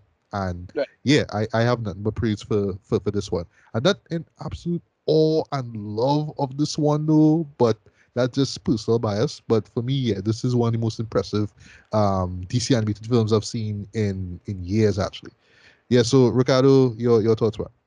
Yeah, I, I dug the hell out of this as well. I thought it was great. Um, it, it's just, you know, I I am a kind of a fan of Long Halloween, but I don't love it anywhere near as much as other people seem to. You know, it's it's one of those where it's great and you understand it's it's it, it's you understand why it's great in this time, but I, I, I kind of came to it too late, so I didn't really appreciate it as much as other people. But it's a great story, and it, it does this uh it does its its thing. Uh, the only thing I'll say about this is I felt the pacing was a little on the off with this one, little off. I felt they could have cut some stuff, and e- either either do it do flesh out some things more, or don't do it at all. Like personally, even though it's a big part of the story, I'd have probably cut out some of the Joker stuff in it, to be honest, or um, yeah, like I, I, agree. It, it felt like a like a, a diversion from the actual yeah, story in a sense. Yeah. But that's kind of the point. The whole point right. is that it was a, a big distraction and, and kind of a, a red herring to who Holiday was, kind of thing. And if I remember correctly, they changed the story in the comic. Like they changed who Holiday is, if I remember correctly. So it's kind of like what they do with um with with um Hush. Remember they had Batman Hush. Right. Mm-hmm. And I I, I kind of hated that. I thought we kind of fucked that up. But this they did an okay job of addressing it. What I liked about this is that it really felt like a more serious version of Batman the Animated Series. That's what this felt like. Um, yes, yes, yes. Um, the it, oh gosh, the set design in particular had a had a very you know Batman yeah. the Animated Series yeah, that, you know aesthetic. Uh, yeah, I forget what it's called it again. That is, is that neo noirish? Is some no, no, no. Um, they have a term. I forgot the term. Yeah. Yeah, yeah, all architecture term. A little bit mm. Uh, but yeah, yeah. Um, I I um I I dug it for it was it, it, it again from a production standpoint, it is fantastic. Like product, you know, editing decent. It pays other than the pacing itself, but the actual like scene to scene editing is very good. Fighting mm-hmm. and action, action is pretty good. You didn't have that that obnoxious thing where you'll have this one horrible like fuck up in the animation they always do. Like oh yeah, um, like remember Bad Blood. yeah, yeah, yeah, yeah, yeah, Like blood, that nonsense. Nah. They, they, they, it's it's conscientious, it's well made voice acting, great. I thought Troy Baker was really good. Um, I thought I thought um, um Jensen Ackles was pretty good. Everybody's good. I think the, if I remember correctly, I think the actress for Catwoman she died in real life. Yeah, I'm not um Naya Rivera. Yeah, and they yeah, they, they pay you know did a um, RIP to her at the end of the first one, which was which was nice though. Yeah. Yeah, yeah. So um, you know, it it, it was. Um, but, but just... quick question. I I was trying to remember if she ever played Catwoman in any other um DC animated film before. I had to do some research, but I, yeah, I doubt it. I don't check right. these things or um no, it, that's the whole point of it. I, I don't I don't I don't know. But yeah, um, overall it was still well done. I, I just I just dug. No, we could debate if this could have been two. If this needed to be two parts, I would say yes. I would say yes. Yes, yeah, it, it, needed to be. Yeah, tell tell the story, but take your time with it. You know, don't yeah, rush yeah, it. At the same time, you need to chop chop some stuff. Uh, but White White Works is that it, it just is good mob family drama. Like Dice White Works. Um, it's not about Batman so much. It, they kept to the kind of the, what what makes Batman originally core work now, which is this this mob story and there's you know the mob this mob tragedy family are playing themselves out and why it is they, they died out. And it's really, really sad and unfortunate um, how that whole thing played itself out. And they make it work. Some of the moments it's kind of clumsy of why some of them died. Like the, the last daughter, I find out that was a little bit of a stretch of why she died. However. Yeah, um, yeah, agreed. But but um overall I, I, I dug what the hell it was, what he was doing with it, the, the whole the fall of Harvey Dent, that works. That again, if you watch Dark Knight, you know exactly what why that plays itself out. Um, yeah. Well, speaking of make... that though, like like this show, or I should say, like when I when I saw the moment happen, right? You you know the moment, right? If you're familiar with the character, I was like, wow, Joel Schumacher, like just feel to to show that, cause he did he did something similar in in Batman Forever, and I watching this thing play out, I like, what yeah. were you doing? What was that? That was horrible. All you'll say it was in a in a news report and it just looked bad. That's all you'll. Yeah, yeah. But in the, in the anything in um in the Dark Knight, they have a very similar scene, very identical scene, but it was a gun, and the gun didn't work, and they yes. switch it, they switch it out and, and double do a double flip on it if anybody familiar with Long Halloween, and then come comment a different reason as to why he, he lose half his face. And I, mm. I hmm. thought that you know, it has lent to the testament of why you know Nolan did a pretty good job with those first two Batman movies, right? Um, you know, but as I said, this was just good. It's just very competent, really, really well done nothing to complain about or me think they didn't change too too much. They just changed enough. The reveal in the ending of who Holiday was, I like that. It worked. I kind of figured out who Holiday was when he, the fella talked to her, like the, the father. When the father mentioned oh. something, like, ah, okay, yeah, we know who Holiday is. That, that, yeah, that, I, I, I kind of figured it out after the fact, though. I'll, I, I, I'll confess. and, by, and by sheer process of elimination, you could have, like, eventually figure it out. Um, because by the time they reveal when, oh, Holiday is not Harvey, you're like, all right, that's it. Like, I know who it is. That's it. It's, it yeah. could only be one. I, I, I do I do like how the show did that though. It just kept you guessing who this character is. Though. Yeah. Yeah, but they, they make it work. Um, just a good mystery. I like how Batman play himself out. Um, for what it is. Um, and yeah, yeah, I, I dug the hell out of this. Um, yeah. Uh, rating quick, eight out of ten. You know, eight eight point five out of ten. Not a nine, but still still pretty good. Mm-hmm. Um, right. That's it. You know, they make it work. Um, I, I dug the hell out of it. Um, for what it is, it's just really competent. It didn't stick with me. Not, I don't think it's as good as Red Hood or even up there with that. It just. Oh no no no no! Unfortunately, no. Red Hood is still is still heads and shoulders above this. Eh? Just just see it. Yeah, but I, I just, I just agree uh, agree to disagree, right? But I, I just dug the hell out of it. I just thought it was really well done and, and it, it worked for what it was. Uh yeah uh yeah eight out of ten positives. I I, I really enjoyed it. Um, had a couple of issues with the pacing here there, but it worked. I dug it. Right. Uh, for me, I'll give this a decent, uh, strong four out of five, man. Um, I think that this is one. If you've been a fan of these um animated films, you'll enjoy them. Um, uh, you know, we like we've had our issues with you know with these films, especially the Sam Liu directed ones. You know, yeah. sorry, no disrespect. Uh, but nah, this one just came true with just a well fleshed out, well thought out story, some superb animation, superb voice acting, um, and just professionalism throughout it. didn't feel rushed. It didn't feel, you know, like we just had to capitalize on, you know, some um, character being big because of some live action film or whatnot. You know what I mean? It just took took this great story, took its time, and just just just played it out, right? Um, I will, you know, seek out the, the the source material. I will read it for myself. But in no way am I gonna like judge it and be like, well, you know, like why did it do this? Like, how did it in, in the old book, whatever it is? No, I like it's it's an adaptation, right? You have to treat it like that. So, um, I, I hope that we get more more films like this. Uh, hopefully with other characters. I don't want it to just be Batman graphic novels all the time. Like, give me some I don't know Green Lantern or Wonder Woman stuff. It'll be never softer, right? But yeah, um, this is a step in the right direction as far as one animation goes, as far as like DC animated films go and yeah, I, I hope that you know the next film or films will be of this this caliber, man. So I can't wait. All right, so keeping with adaptations for one more time now, let's talk about finally talk about by Rurouni Kenshin by okay. the final and the okay. beginning. Ricardo, um, you, you you told me that you did not see this. No, I. Why why, why didn't you watch this, Ricardo? yeah, drop this on my list. I mean, I listen. You know how I feel about the live action Rurouni Kenshin stuff. Um, I, I, I look, it good, but I can't get into it. Like I can't, can't get into this. All right. Uh, uh, here's the thing, right? For for me, right? Um, we we have to explain ourselves, right? Uh, for me personally, I never read the Rurouni Kenshin manga, right? right? Not that I didn't want to. It's just that there was an anime, which, you know, in Trinidad was called Samurai X, right? That was the um, uh, that was the the the well, I should say the American title, if you want to call it that, right? And um, at a period, I would say, what, what was that period? I think it was the late 90s. So probably not 98. It was 99. About a yeah, 1999 to like um for for about a year or two after that, right?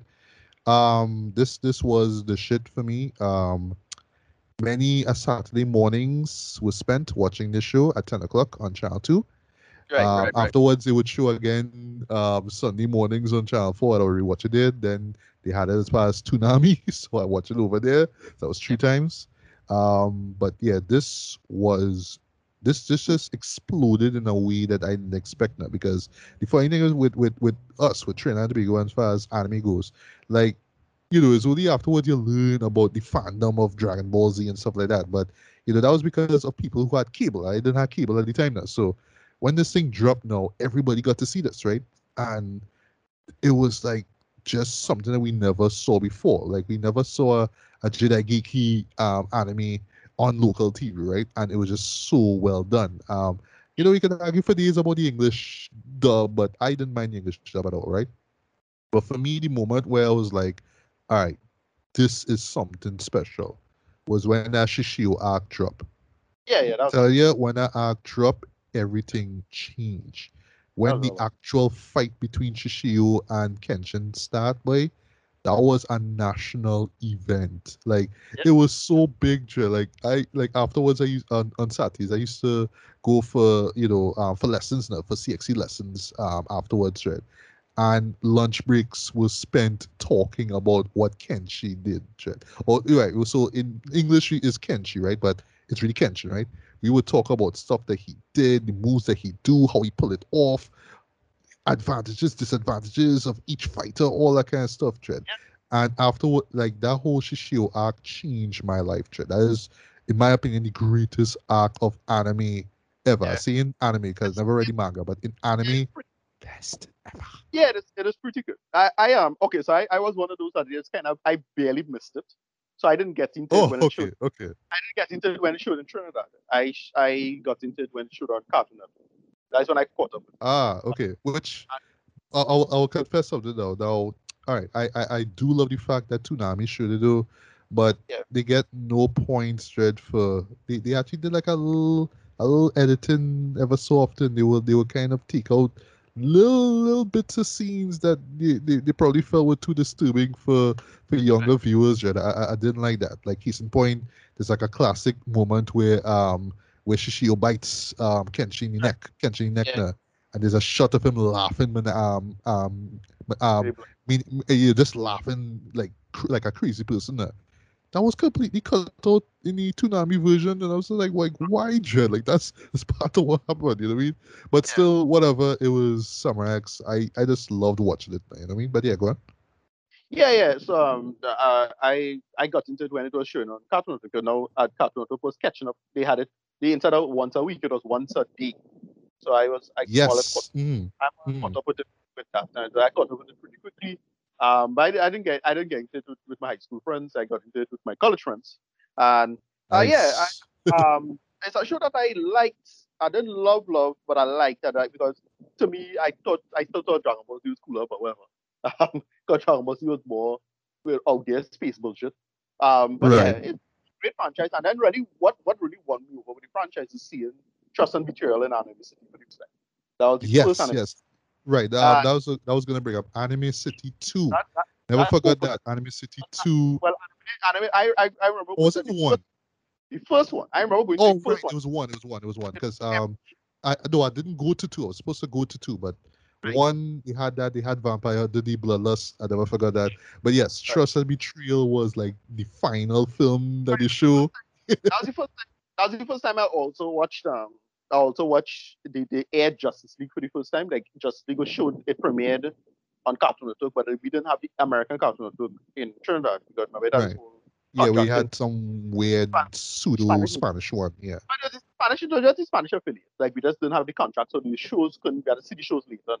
Anyway, um, with with Trust and Betrayal, the first time is when you get to see um Hiko Seijuro turn that guy into mincemeat. That was pretty badass. That is yeah. when it's selling. Oh right, this is amazing. I forget how amazing the, the uncensored stuff is. And yeah, that is where the franchise stick with me. It's just such a great, like, well-made material. And I could never get into the live action stuff. I know I like it live action stuff. I don't know. get into. And it's a simple reason. Very simple reason. Shots. Shots and how you, how you tell the story visual. All the visual language with the live action stuff just don't work. Right? It never had a single shot with, with them slowing down the Kenshi doing the slash and the guy in the air floating. You never had just characters just doing teleport moves and this kind of weird shit. I like that bullshit. I like that bullshit in shown in anime. Sorry. I, I, like it too, but I mean it's a live action show, I mean that, that's that's the argument. That's the argument that you'll have, right? Because I totally understand where you're coming from though, but again, is like how I see it though is to the average viewer who watches this thing and is not expecting Speed Racer you know what I mean? And they're just watching this this samurai flick though. How are they gonna right. feel when they have that shot like when he um he fought um Cho the, the, the sword hunting, you have that shot of him on the other side of the screen, you know what I mean? Like with his head coming down. I know the shot. I love that shot, but it's like it's how the average viewer would, would view it in live action. That's that's the that's kind of the sacrifice these these shows had to make now. You know, but yeah, yeah go on. Yeah, yeah, yeah. So that, that's how my attitude about the live action. And to be fair, a lot of live action animes suck. Like the Attack on Titan, rubbish. Um, Death Note. Anybody remember Bleach? The Bleach one was okay. Yeah, I, we, was, we, we, covered Bleach. We, we reviewed Bleach it actually. It was still bad in my opinion because it changed a bunch of stuff I didn't like. But I still, I think it was okay. Because right. mostly because got the, the visual elements and the aesthetic right. Like they got that right. How Ichigo just move and how he just jump around and how they just, you know, the action and just the movements of it. That's, that's how it is. Um, I don't know. It's it is what it is. I again, I'll, I'll probably give these a chance. I know people like them. I'll give these a chance eventually, but I don't know. They need to get the visual language stuff, and then it'll be no. Like even even the Death Note stuff wasn't that bad. Like followed follow the mess it was, it still was bad. They could it again. You had to know how to tell your story. It's a framing. It's just framing. Sorry, that's how I, I feel. It's just a bias, a bad bias. Right. But I'll, I'll have to get over. But I ain't getting over anytime soon. no, it's it's an understandable bias, I would say, though, and I guess probably that's just the the issue, you know, that that anime or I should say text and manga will always face though when you when you adapted it. Like how much of the anime or the manga can I show on screen, and how can I get you know the average viewer to buy into it, right? That's the thing. So jumping into the to the um the live action movies quickly, right? I'll confess, like I was I was excited when you heard, you know, Rurouni Kenshin was coming out, right? That was in 2013, I believe it was. I right. saw it and I enjoyed it for what it was, but what what brought down, you know, some some points for me though, was that it took like the first two or three major arcs, because I'm going off of anime, right? Uh, of the anime itself, and stuffed it into like a two-hour movie. So right. they had the stuff where he met um, Sanosuke for the first time, where he met Yahiko and Kaoru, right? And they had where they well the big arc was uh, meeting um you know this the the arc involving Megumi uh, who was working for this drug dealer and you know that that the opium dealer whatever it was and they just stuff all that into one film and I was like I, I, I get it I get, but I felt like y'all shouldn't have stuffed all these arcs. Just focus on one story and and kept it like that, right?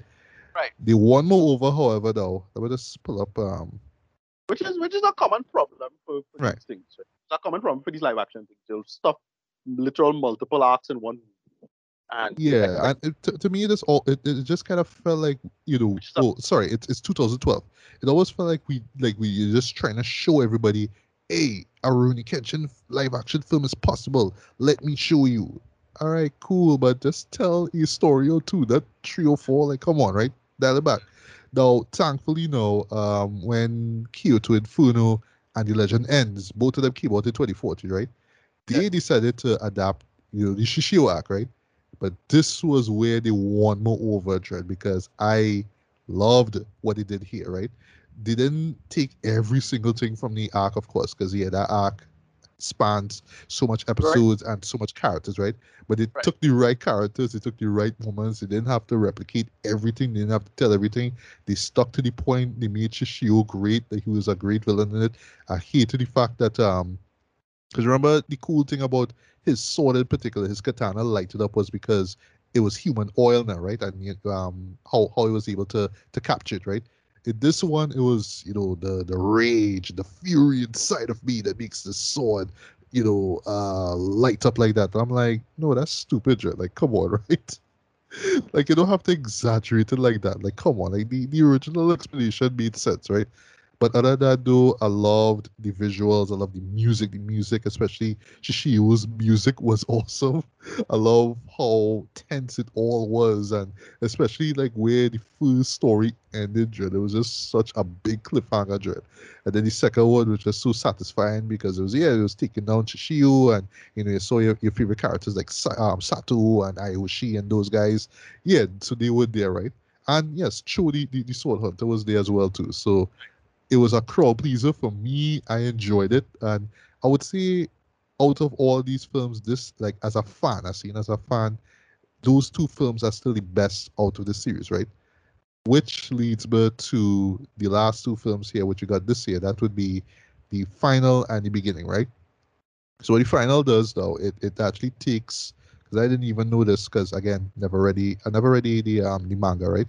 This actually takes the last um, story arc, I believe it was, right? Uh, which was never adapted to anime because the the show had canceled now, right after I forgot what was the arc they had. I think it was, gosh, I can't remember what it is. I can't remember what it is. Like I, I know after Shishio, there was the Child of God, and then there was these um some sort of feng, feng shui kind of people. Oh, um, it was the German Knights. I forget the story. I really forget the, the, the, the uh, details of. I, I try to remember if the if the Child of God stuff was the German Knight stuff. I think so. I think so. No, or maybe something God, different. Child of God is its own thing. Of God is one story, and then the German right, Knights and then the German Knights, and then there was something else with some people. Um, oh gosh, it was some Taoist priests or some some drama. I can't remember. I can't remember. I can't remember that, but I, I just remember the, the, the German Knights be the last thing I watched. But I think that was a filler. I can't remember. I don't. I really don't know the details of the, the Kenshin thing. So it, from what I understand, it had animated that it had manga arcs. I was never animated, so it's like all right. That's right, right, right. Yeah, and, and this one appear uh, this one, if I'm not mistaken, is is is one that was never put to, to screen basically, right? Until now. Um and what it, it, it how it bolts up very well with the beginning. So I guess I might as well just start with the beginning, right? Because it's the beginning, right? So the beginning is pretty much a retelling of Trust and Betrayal. It's the same story it's you know um Kenshin, you know, just being this assassin and whatnot, trying to bring down um you know um the shoot well just bring down the shogun, and just these people who involved with the shogunate and all that kind of stuff. And um, through the process, he well during this assassination attempt, sorry, not even assassination attempt, um, during this one night, he's going after this official. He kills the official, um, but we learn later on that he was supposed to be the the um supposed to be the husband basically of this girl that he meets, right? That he eventually meets, uh, called um, Tomo um, Tomoe, right? So one thing leads to the next, and they meet, and um, through some circumstances, they kind of have to live together um, because you know the the shogun is going after these guys now. So yeah, they're there together and they fall in love, but you know she knows that you know this guy killed my husband, so um, she kind of gets roped into a situation where you know these guys who are after the the the assassins now, you know, targeting him now. So you know, it's just this process of them trying to take him down. And I won't really spoil how it ends, right? But yeah, pretty much it's exactly how Trust and Betrayal plays out, right? And this is where you learn how he got the X scar in the first place, right? Well, right, the two right. scars that will make the X, right? So that's it. That that's really what yeah. the beginning is, right? Right. Yeah, I remember that from the Trust and Betrayal. Yeah. Right. The final, yeah. however, though, is where um, Tomoe, uh, Tomoe's, if, if I get the name wrong, forgive me, right? Or Tomoe, or whatever it is, right? Um, her, her younger brother actually shows up now seeking revenge on Kenshin for what he did. Right. And we learned his backstory. He eventually got involved with the Shanghai mob, and you know he's a big man on campus basically. So yeah, he he just shows up as like this flat out terrorist, right? like just doing all these random attacks on Tokyo, just like um you know explode um you know firing cannons into buildings and just causing terror and fear. And the whole idea is just to bring you know in in usual you know big body going against um you know the, the the hero and it's some kind of personal vendetta now. so of course is all right i just going to make you suffer dread. I'm just going to see you lose everything dread. And in a way it's like that though but it's just like you know again this this kenshin being the hero wanted to save people but just kind of seeing that kind of fall apart now and then it gets to the point where even kaoru who of course you know you know they, they're in love right? They, they don't see it but you know they love right uh, she gets captured and all that kind of stuff, and you know, just um, different people get killed or get attacked, and you know, it's just how it's affecting everyone. And yeah, I'll, I'll just stop there. So, um, how I said earlier, how as a fan, I still enjoy Kyoto Inferno and The Legend Ends. I would just say that just as someone who has appreciated what these films were able to do. Because I'll tell you one time, it's not easy. It's clearly not easy. We, we, we could pull up examples um, in terms of like adapting manga and anime, right? Especially American versions of it, right? I mean, case in point, look at um, Ghost Shell. I show that uh, that I still defend, I still defend it, but I just do like the idea of the show stopping to explain oh, this is why this character looks Caucasian. I hated that. And that that just pissed a lot of people off, right? But yeah, this one for me, like I would just say the series as a whole is probably one of, if not the only um one one of the one of the the rare moments of this like a series, like a film series that went above and beyond the Call of Duty to stay true to its source material, Dread. And not in a gimmicky, at a please the fans kind of way, but more like no, we know how great of a story this is, right? So we just gotta make sure that we tell it the best way we can, right? And I felt that with both the final and the beginning, Dread. I thought that these were both solid ways to end off the Sam series. Because, yeah, these are the last two films. And I'll go out of my way to say this too, quite controversial here. Um, these are kind of two of the best films I've seen for the year thus far, man. Like okay. no lie, right? But this this is coming from somebody who has enjoyed the series. You know what I mean? Even though it had a rocky start with the first film, but I have grown to appreciate this series since you know they dropped the Shishio though. And I felt here though like it's not as fan pleasing as you'd expect it to be though. But as far as like this emotional send off to the series, yeah, it totally worked though. Um, I loved how they decided to um release it as both the final and the beginning because you got the you got the last film basically right? The final first and then literally a couple days you know before we bet up here online you got the beginning. So technically we got the prequel right afterwards though. And i love how they just complement each other. Um the the prequel in particular is very somber. Um it's less action packed right? But pretty much if you're familiar with trust and betrayal it's the same story. And i love the fact that like for somebody like me who hasn't seen um who haven't seen um Trust and Betrayal in ages, I still was able to watch this and be like, oh yeah, I remember this, I remember that, I remember this scene, I remember that, I remember this character, cool, cool, cool. But even I would imagine as a non-fan, as somebody who never watched the the anime or read the manga, you could still go into this too and just understand what's going on, get the story. Um, I love the character building moments. I, I love how they just kind of establish who these characters are, why they're fighting in this war, what they believe in, and all that kind of stuff. Cause that's that's very much been this team, this this running team throughout. Um, I would say, yeah, in, in the in the whole franchise period, right? Just this idea of this is what we believe in, this is why we're fighting, this is what we're fighting for. If you get in my way, I will take you down, and this is why. That's that's really what this this um this um Rurouni Kenshin is about, and I love how they just express it here, right? Um, visually, it looks just amazing, just top notch. You know, um, direction, cinematography across the board, though, just some beautiful, just gorgeous visuals, though.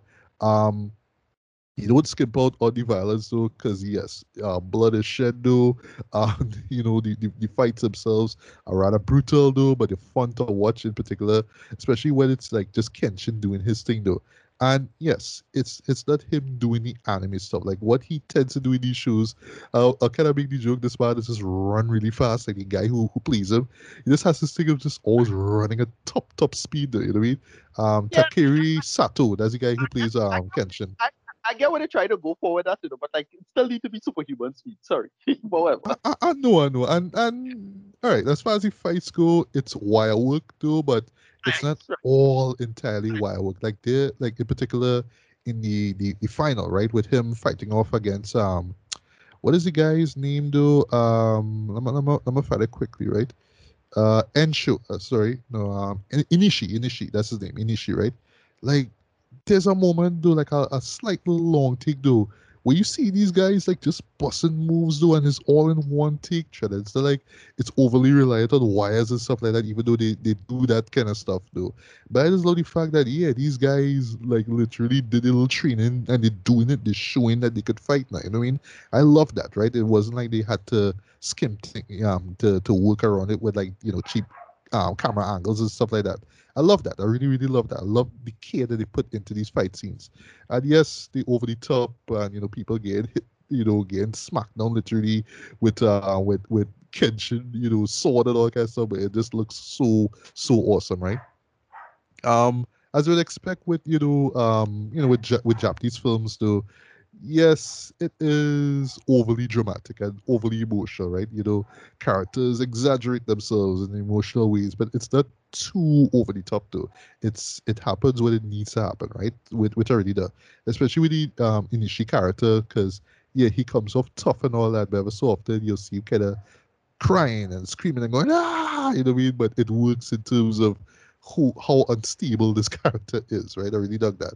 Um, but yeah, um, you know, the, the the final was really really satisfying though, because this is me going in blind, not knowing about this arc at all. But I felt like it ended it on such a high note and really um tied back to you know what what the whole point of like you know like even for the first film I talk about Rurouni Kenshin itself, right?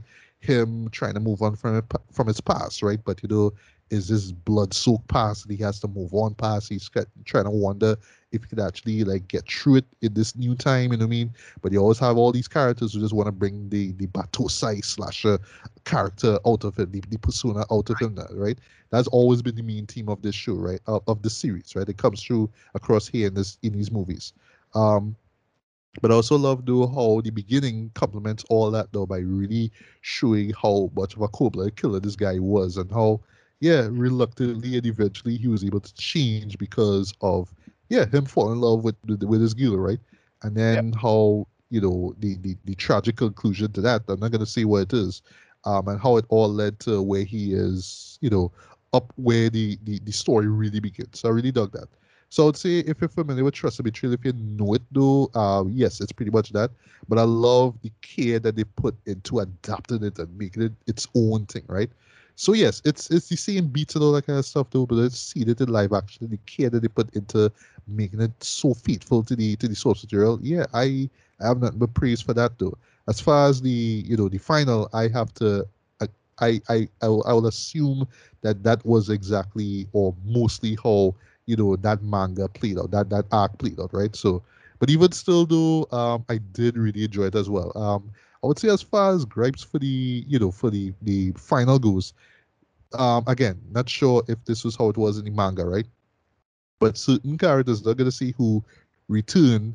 They say why they return though, but you're still kind of there like, all right, maybe they did because they fan favorites, I guess.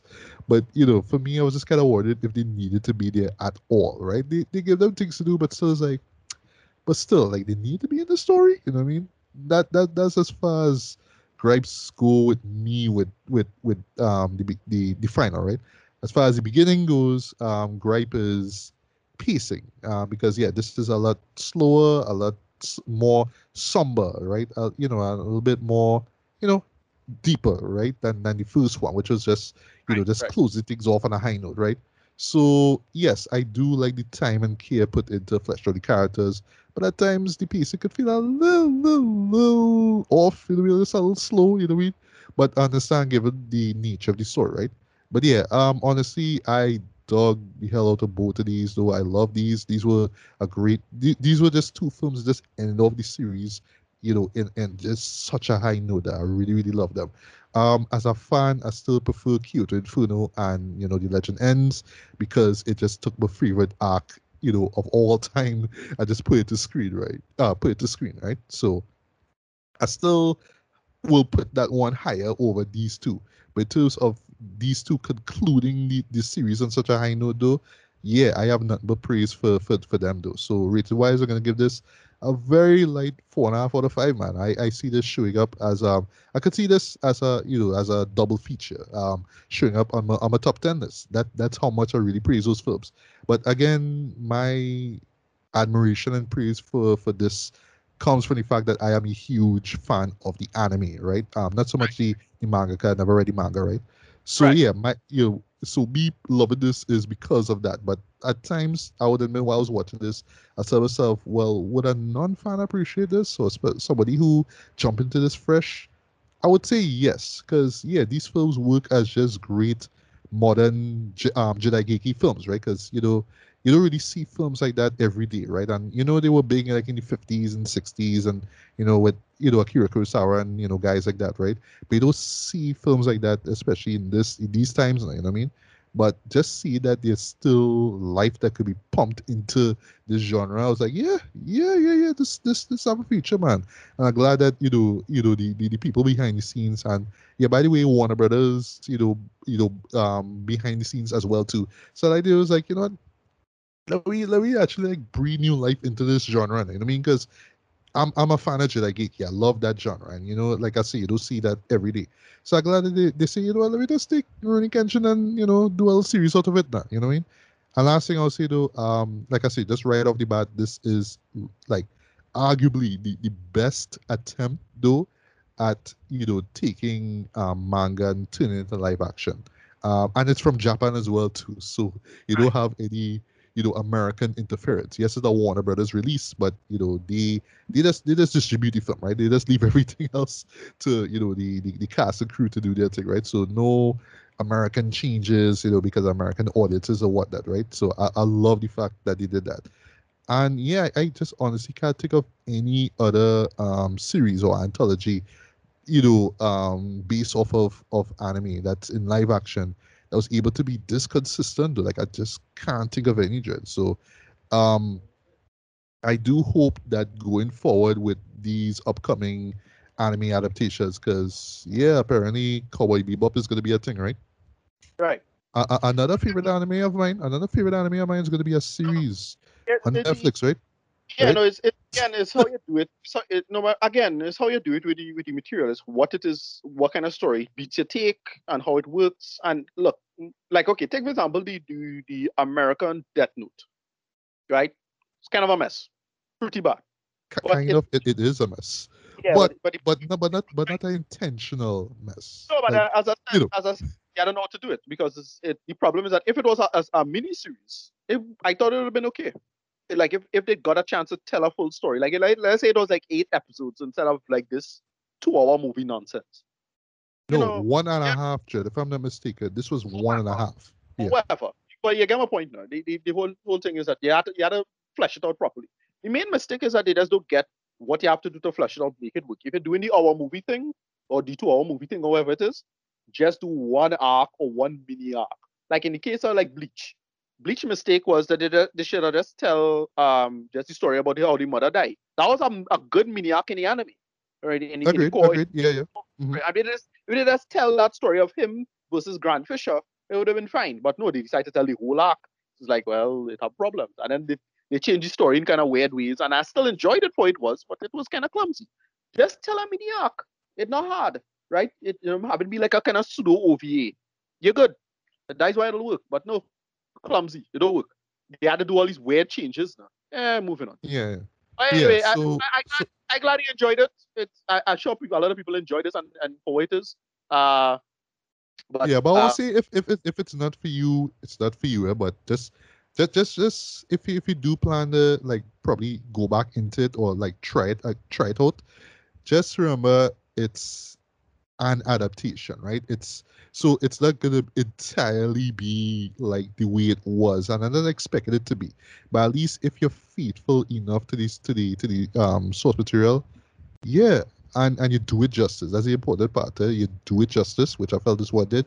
Yeah, I I am definitely fine with that. So of course, you know, be like, you know, be, you know, like in retrospect, yes, especially when we Shishio arc, we could have gotten the, the, you know, the, the over the top, um, you know, shots and whatnot that we love and are, are burnt into, into our subconsciousness. Yes, I mean, they are.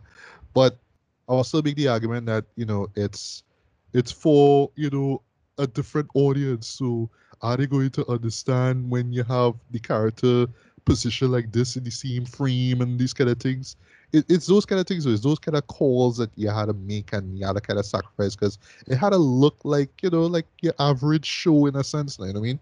But still, it's based off of something that's so extraordinary, right? But it's you know whatever, right? But yeah, um, I would say still, I mean, give this a look though. If it's for you, it's for you. If it's not, it's not. Uh, but if you're a fan though, you will totally, totally enjoy this. And I imagine, you know, you still have some people that will just be like, but you know, but the anime did this better and this thing again i understand but it's an adaptation. You gotta treat it as is right? So for me at the moment though this is like the best example of how to do uh, proper um, live action anime adap- adaptation. Again I, I don't know what we're gonna get with with cowboy bebop. I am not excited for it at all and i see this as a fan of cowboy bebop. Eh? i really really don't know what what to expect from it right but I just hope that going forward, do other filmmakers look to this um, series here, this Rurouni Kenshin series, and be like, okay, this is how you do it. This is how you do it. Right. All right, and last but not least, though, Fast Nine or F9 for short, right? So what we're gonna do here now is that we're gonna do a spoiler-free review, right? Because um, there is lot, there is a lot to talk about though in this, but um, I kind of want to save it for another episode, right? But um, F9, right? This this was supposed to come out in theaters down here in Trinidad.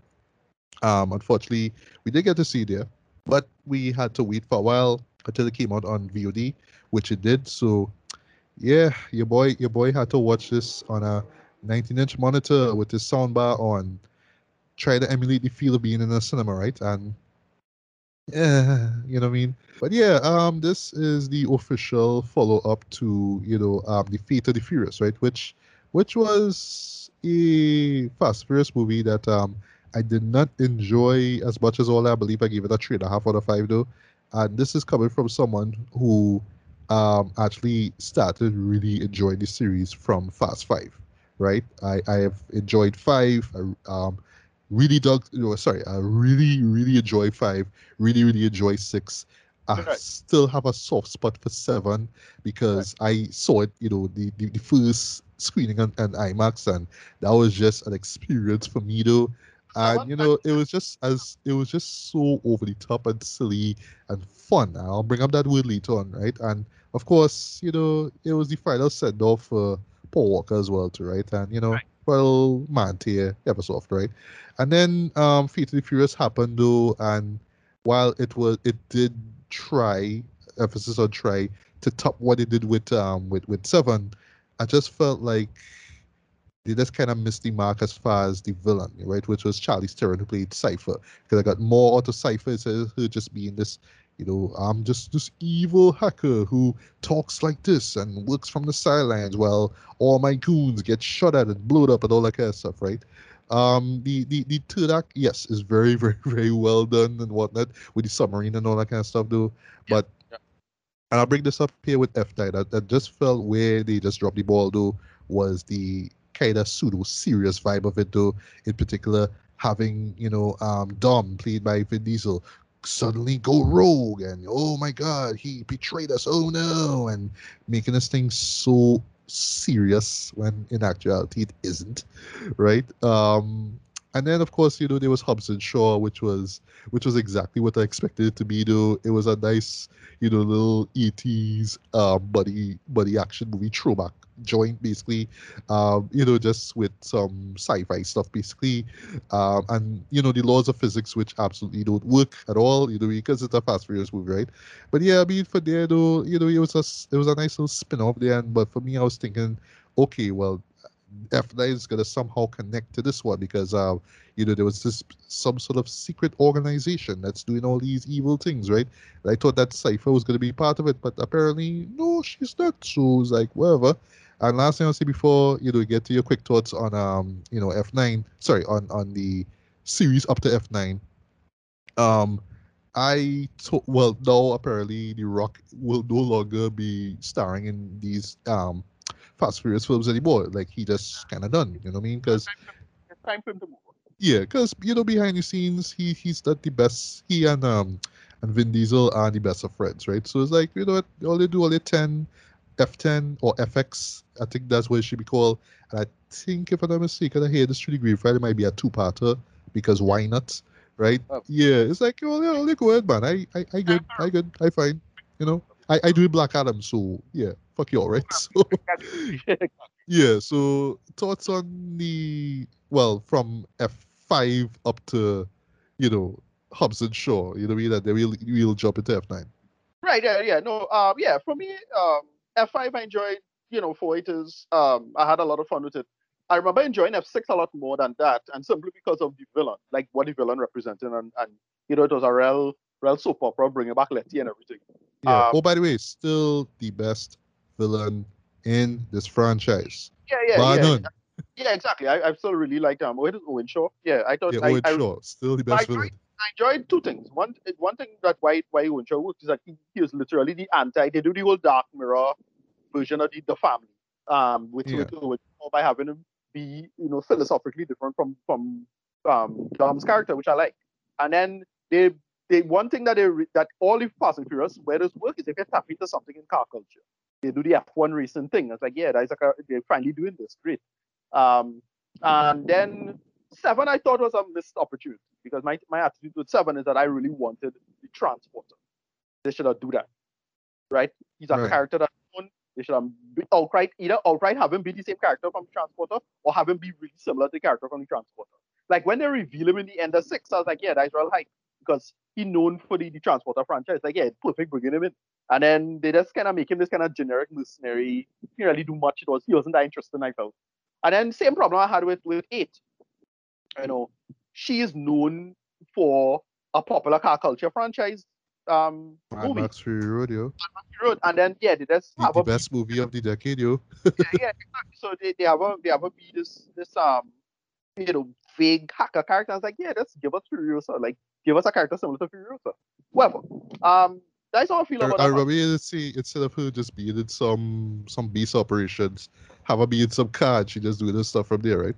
Yeah, like have her be more anarchic, like real kind of you know DIY kind of approach to the thing. Have her be more like a, a grounded kind of hacker instead of this fancy super hacker in a in a goddamn flying plane that don't land or some bullshit like that. Well, oh yeah, right, right. The, the, the flying the, the plane that don't land right out. Yeah, yeah, well, like whatever, like whatever. They, I just thought they just waste the premise with the characters. So they have two great actors.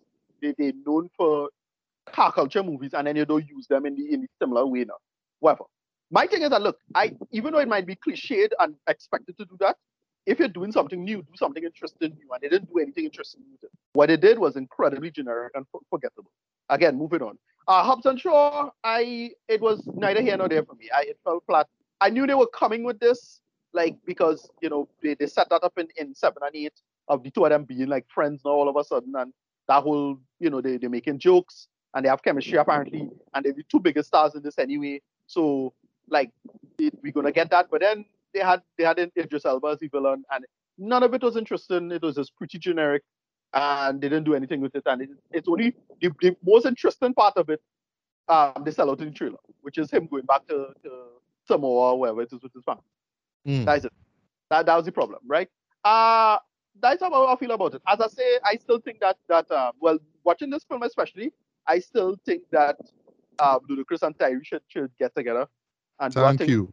Yes, they need they need a spin-off show, because I mean Hobbs and Shaw is Hobbs and Shaw. So all right, like okay, like just just a little slight detour, right? I, I think that you should just have just these random spin-off shows. Just one-off please. So yeah, Hobbs exactly. and Shaw, um, Tej and uh, Te, uh, Tej and Roman.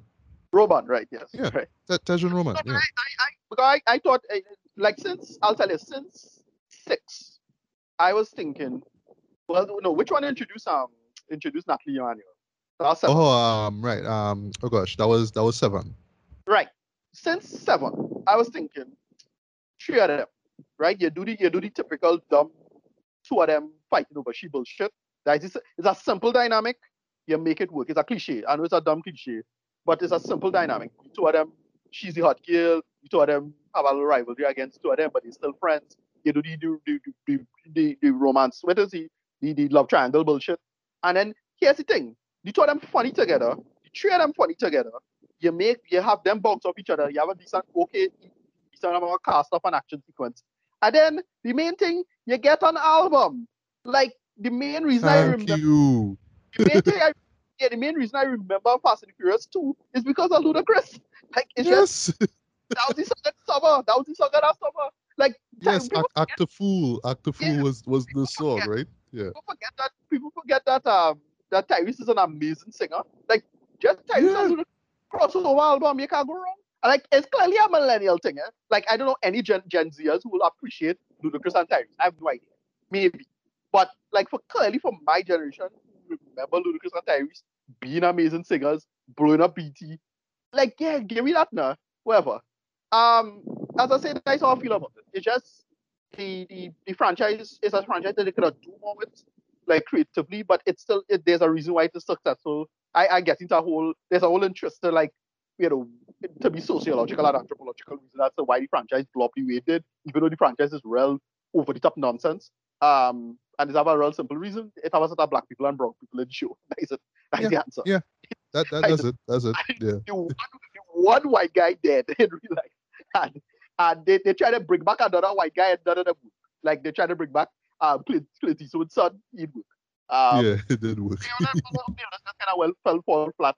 Like yeah, that's, that's that's the only reason why this stuff work. Even though it is over the top rubbish, like it it still is. It have a people like seeing representation and just the idea of global south stuff. Like that's why the fifth film worked for me because it's like oh shit, they actually showing you favelas in Brazil and that whole sequence like so well done. Like yeah, it would. Like you know stuff like that. Yeah. You know, all right, so we could get into that Yeah. debate, right? All right, so I'll, I'll jump in quickly into the synopsis was about, right? So our heroes, you know, being Dominic, Letty, Roman, Tej, you know, the, the, whole gang, gang returns, right? Uh, apparently, um, well, you know, uh, the guy, Mr. Nobody, who they worked with from since um, seven, uh, he, you know, got attacked basically, right? Uh, we don't know who he is, but who who attacked him? Sorry, but you know, apparently it has to do with some device, you know, two halves that they need to power some kind of, you know, just basically able to use a satellite and just be able to control any any weapons, right? That's just to control weapons, right? That that's what it is, right? And we learned that the person behind all this now is Dom's younger brother, Jacob. That's a key, right? Played by John Cena, right? AKA John Cena sucks, right? Um, and the, the show goes out, out of its way to show you how their rivalry started, because yes, we get some flashbacks of them when they were younger and we get to see their father, which was always hinted at, you know, which Dom always hinted at from since the first movie, I believe it was, right? Um, so all this drama going, all this family thing going on, and it's just basically like Dom trying to track his brother. Um, and you know, in the process now, Cypher returns, or should say, well, played by Charlize Theron again, or should say some random guy, I forgot his name, just a body, just forgettable body, basically, you know, um, picks up um Cypher because remember she was captured by Mr. Nobody in the last film now, so she kind of helping them out while they orchestrate this plan. And you know, it's just chicanery and just one action set piece after another. Um, one one of which, you know, as as was hinted at and you know suspected for years, involve you know, the, um you know just just stepping out of one's comfort zone, like literally stepping out of one's comfort zone, right? I will stop there. So my spoiler-free thoughts on this, right? Uh, just to get this out of the way, boy, this was a step down. Not a Right. massive step down, but it was a step down from eight, it, it, from eight, uh, which, which, by the way, eight, I mean, isn't really anything we're talking about as far as like best ones go. But yeah, this like eight at all felt better. This right? I'll explain why. Um, just like Fate of the Furious do, it just takes itself so goddamn seriously. Though not all the time, right? But you know, moments like you know what you expect from um uh, some some talking about from Fast Five up, right? You know you have your tense moments, right? You know you have your moments where it's like, oh shit, what's gonna happen next? You know, you like where where shit hits the fan. You know you have moments like that, right? But you don't overplay it though. You just kind of give you enough of it to be like, okay, if this character doesn't solve this problem or doesn't get out of the situation, they're dead, right? And you just waited, you know, with with popcorn in your mouth, waited to see what happens next. But I find like with Fate of the Furious, though, they just had to go so serious. So, oh, I'm gonna, you know, so so Dom's gonna betray the family, and Cypher have to kidnap, you know, um, Dom's girlfriend and baby mama, and oh, we're, we're gonna try to kill her. And well, uh, you know, well, spoiler for those seen it, yes, she gets killed. And, oh my god, it's so serious. Uh, it's like, but this this is about a movie about like former, you know, racers who become secret agents and they're doing all these over the top stunts and shit. Like, like, like, why are they just going out your way to be, like really feel the intensity here, when I know they're gonna get out of this one way or another, when I know they could defy the law of physics you know, the, you know, just just the drop of a dime and, and get out of this situation. Like, like why are they going this way for? You know what I mean? And I'll confess, like I, I, I just felt like this film just lacked the fun. You know what I mean? Because, you know, we could talk for, for, for, for hours about why, you know, this don't make any sense. Why characters doing this, right? But there was always a sense of fun, and I think this is why I enjoy Seven so much because yes, right. it had fun to it. It had fun moments, right? Not too much, but there's moments where it's like, yeah, you know, when you're watching a summer blockbuster movie, you're watching a escapist film, you're having fun. When things get serious, it gets serious, but it's not overly serious though. I felt like Nine just following this trend that, you know, we have to be serious because uh, I think I know the reason why. Like, clearly, this, like for me, like how I sort of envision the series playing out, right? Uh, as because as we know, you know, the first one came out 20 years ago. I felt like to, to this would this should have been FX. This should have been the end. We could have right. end the series off, you know, like oh, 20 years now, this is the end. And all right, cool. Now you could bring in all the dramatic moments. Now you could bring in all the really overly serious, intense moments. Cool, because it's the end. Now. But no, it's just the film before the end, right? So it's like, well, why, why, why now we seeing this thing with his dad and all that kind of stuff now with, with Dom dad, and yeah, so simple, simple thing though. The real reason behind all this though. What's that? What's that? The real reason behind all this though. One sec, one sec. The real reason behind all this though, unfortunately, is because we have to justify why Dom has a younger brother, and this was right. never brought up at all right. in the series. And I'll talk about justification of characters' presences yeah. no, in this movie in a bit. But go on so to be fair, remember they, they, they didn't mention Dom's dad audio on, unless the full, from the first film. Eh? Like, right, I, know, I know, I know right. the the whole wrench thing. Yeah. I know, I know. Yeah. Right, and how the father died, and how that whole thing. So I actually surprised that they didn't do this before. like it was high time. Yeah, yeah, like okay, like like like I appreciate, I appreciate the effort put into at least showing a little backstory into Dom and who who he is, who he, how he is, who he is. And I like how they compare to him being a dad now, right? Cool. But again, I just feel as if this was just there to show, hey, he has a brother. Let's show you how. Oh, let, let, let, let's let's stop. Sorry, let, let's stop. Sorry, let's show you because yeah, you know, be like the man had a brother, and it was never brought up at all, Dread. So let's like really go out of our way to show y'all, you know, that he has a brother. I felt that's why those moments were there. Unfortunately, right? Um, also speaking of justification by hundred. Right. I felt like okay. I mean, I thought it was almost a good answer, like that, but boy, and and the, the man like going out the way he explained the story, yeah? and they say like, all right, all right, okay, okay. Uh, but we all warning, but we saw you die in three. We saw you die again in six, right? Because it's a, it's a recap there. And then they show how, and then he see how and why. I like, bruh. You don't even answer the question. You just tell me a phrase and just jump on to the next the next question, Jen. What it doesn't answer anything. And again, you just ex and you just expect the fans, you expect the viewers to buy into this trend. Like, come on, trend. Like, okay, like if, if they wanted to do the secret agent, you know, escape thing, that's all you say. fine, Dread, but oh gosh, man, like the reasoning behind it, boy, was like, no, no, no, no, no, no. It is so dumb, Dread. And I, I, I just see this, Dread. Like, I just felt like, okay, so without spoiling anything, I feel the reason why he is here is clearly because they make um you know Shaw in well that's Jason Statham's character into a good guy now. So right. we, we, we, we can't have him be a good guy and Han dead right? Because yeah. that'll go against the family team of the series right? So we have to bring back Han right? Even if it make no sense right personally I am on the side of saying Han should just stay dead. But they, they, they bring him back. They bring him back. I I still don't buy into him being back and the reasoning behind him being alive to begin with though. But I also feel that it was just this this reason to bring this new character um whose name escapes me right now, but she's Asian and you know she's she, she's fine looking. I'll say that much.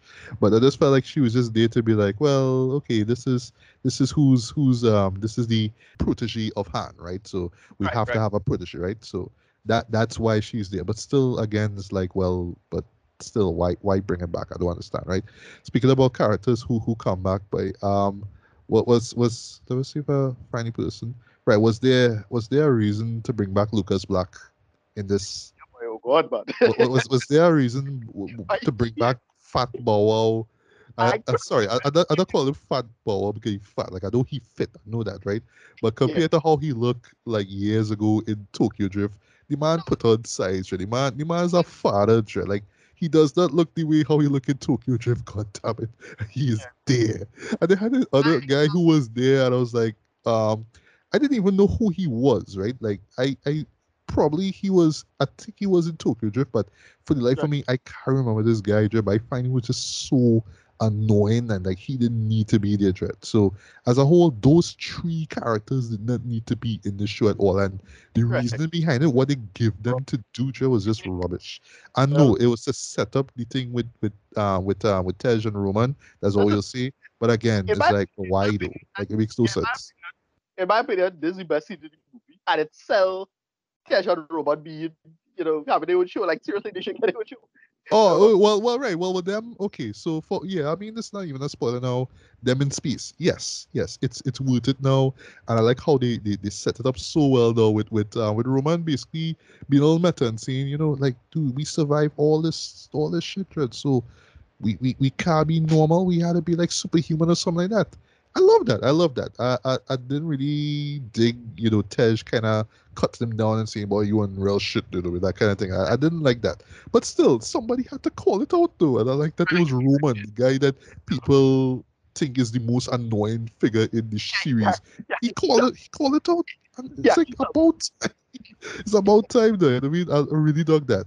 But still, like, oh, always what we will see is how how they get to space involves you know Lucas Black and Bow Wow and them there.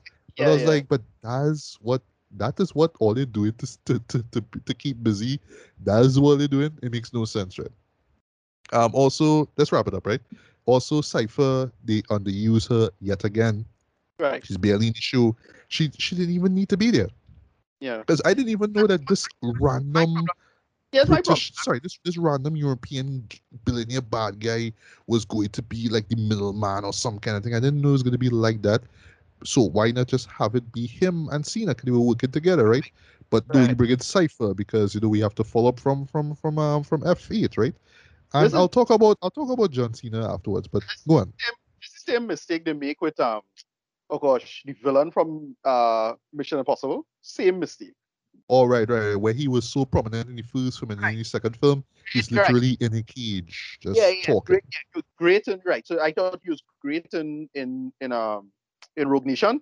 Loved. I actually really liked him in Rogue, Rogue Nation. Me too. Then, he, yeah, he was a great villain. And then Fallout, he's just a man in a cage. Just, they decided, they, decided, they decided to bring him back, and they bring him back for dumb. And all they had to do is just have him be like in the in the background, and just have um Henry Cavill's character be you know his disciple. That's it. Don't bring him back. Like have Henry Cavill be his disciple or be a bunch of them working for him, whatever it is. Same problem. They decide to bring her in. She served no purpose. She just there because she have a contract.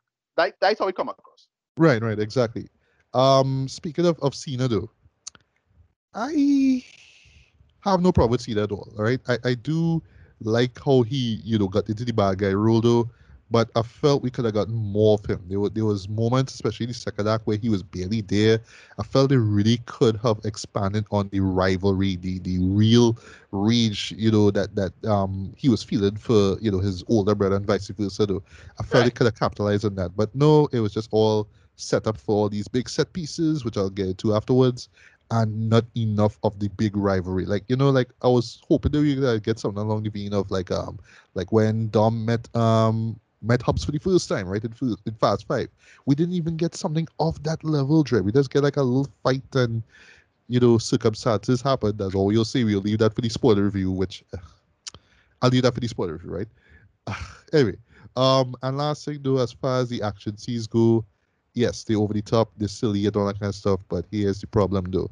I felt that the trailers spoiled everything, Dread. I felt so. So when I watching these scenes, it's just like, well, because even, I, I, know, I know, I know this, this, this big vehicle going to flip in the air. I know about the magnets. I know about this. I've seen that. I felt the trailers spoiled too much right unfortunately like you do get a few other scenes of insanity right because yes it's it's visual insanity it's so over the top it's a cartoon now right yeah um even right now to the whole Kazan thing that we were laughing at like I, yeah like what I see does it's like well uh, think because I think didn't bother me because it was the beginning of the movie. It was pretty early. Um, yeah, but still, I, I, I felt I, like we shouldn't have seen that in the trailer, man. Like they gave away yeah. too much. Yeah, it's almost like the show itself, and I think um I think uh, a friend of mine on, on Facebook said the same thing. Like, you know, like the, the show or the producers, whoever, weren't confident in the show. So we had to throw as much action into it for you to buy into this thing. You know what I mean? Um, that's just last cigarettes, right? And um, but the problem with those scenes though is that because you know physics don't matter now, it's just like, well, you know, somehow they're gonna get out of this somehow. So you know, see if literally there is a scene where um where Letty and, and Dharma in a car and it crashes and it topples over. And they not, not only I know yeah, all this talk about driving safe, nobody rocket seatbelts in this show, right? But that's just me being old me, right? Whatever, right? But but still, the, the, the car crash happened, Dread, and it come out no scratches, dog. No, None. Yes, eh? here's the thing with that, right? Stuff like that, those, those super bottom. Eh? But I felt, I feel at this point, given all the insane bullshit we see so far, the can't just have like some kind of really special magical roll cage or something like that in the car. So like no matter how, no matter how much you flip, like like some kind of gyro, you know, something that just balance them off so they so they don't have to worry about G forces or something like that. Anyway, right. whatever. Yeah, yeah. Fast and Furious are complaining about physics. Physics you know, building that take off and go home long time with physics. Physics okay yeah, again. But, but, say, yeah, but the problem with, with those with those scenes though is just that they just come off as just set pieces, just you know visuals and you know characters flipping in the air and all that kind of stuff. There's no real tension to these scenes now. I mean, right. yes, they're fun to watch and you know you could laugh at it and, and think, but you don't feel any real weight or any tension with it, right? And that's why, for me though, I felt like they just clash so hard though with these dramatic moments, right? Because here they really go all dramatic with it. You know what I mean? And I would understand it. Just just to wrap up though, if this was the final one. But no, this is just the this is just the the, the, the penultimate film, hopefully before before um things wrap up now.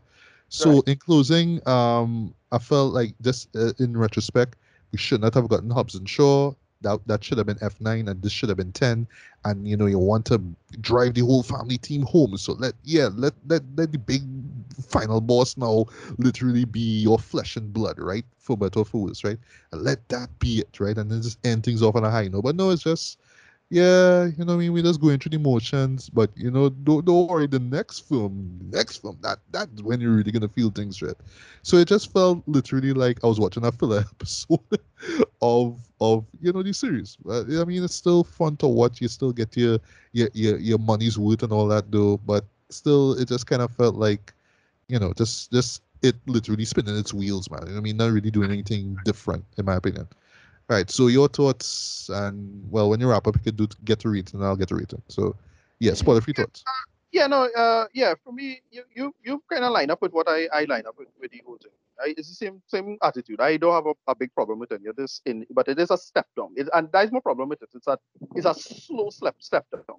Like you know, six a little worse than five, and then seven a little worse than six, and eight a little worse than than, uh, than seven, and so on, and then nine ended up being a little worse than this one. And I have a yeah, big problem. I'll, I'll, I'll, I'll confess though. Yes, you, you are right though. Like like since five though, yeah, yeah, the franchise does dip a little bit though. I'll confess, even Yeah, though yeah. I really do enjoy seven, I will admit, yeah, it, it does dip. Yeah. right. And and that that's what kind of my, my whole issue with it is that I felt the, the, for a franchise that should be stepping up, um, it only stepping down, and it, it could it it could I, I felt they could have been like making I don't know what to do, but it it just uh, makes sense of it. It is a franchise that it need a different type of director, and they need to make sense of it in, in that sense, and that is my problem. I don't know. I, I that's how I feel about it. I it, it didn't bother me too too much because I expected it to be much weaker than the first one, um, than than the last one. Sorry, that you know it's like uh, I expected it for what it is. That's how that's my whole attitude. I it didn't bother me. It's goofy. The action sequences gonna be well better thought out. That's the problem. Somebody need to sit down and just make it zany and have a alright script. Like they need they're missing that talent because really just coming across like this, they just um going through the motions in terms of a story. Cut the fat, make it work. Look, you know, the next spin-off should be Roman and Tej or, or whatever it is, right? Do that, see if it work, make it funny. That's another problem I have with this. It's a lot less a lot less funny. As you say, why does it they bring in all this seriousness all of a sudden?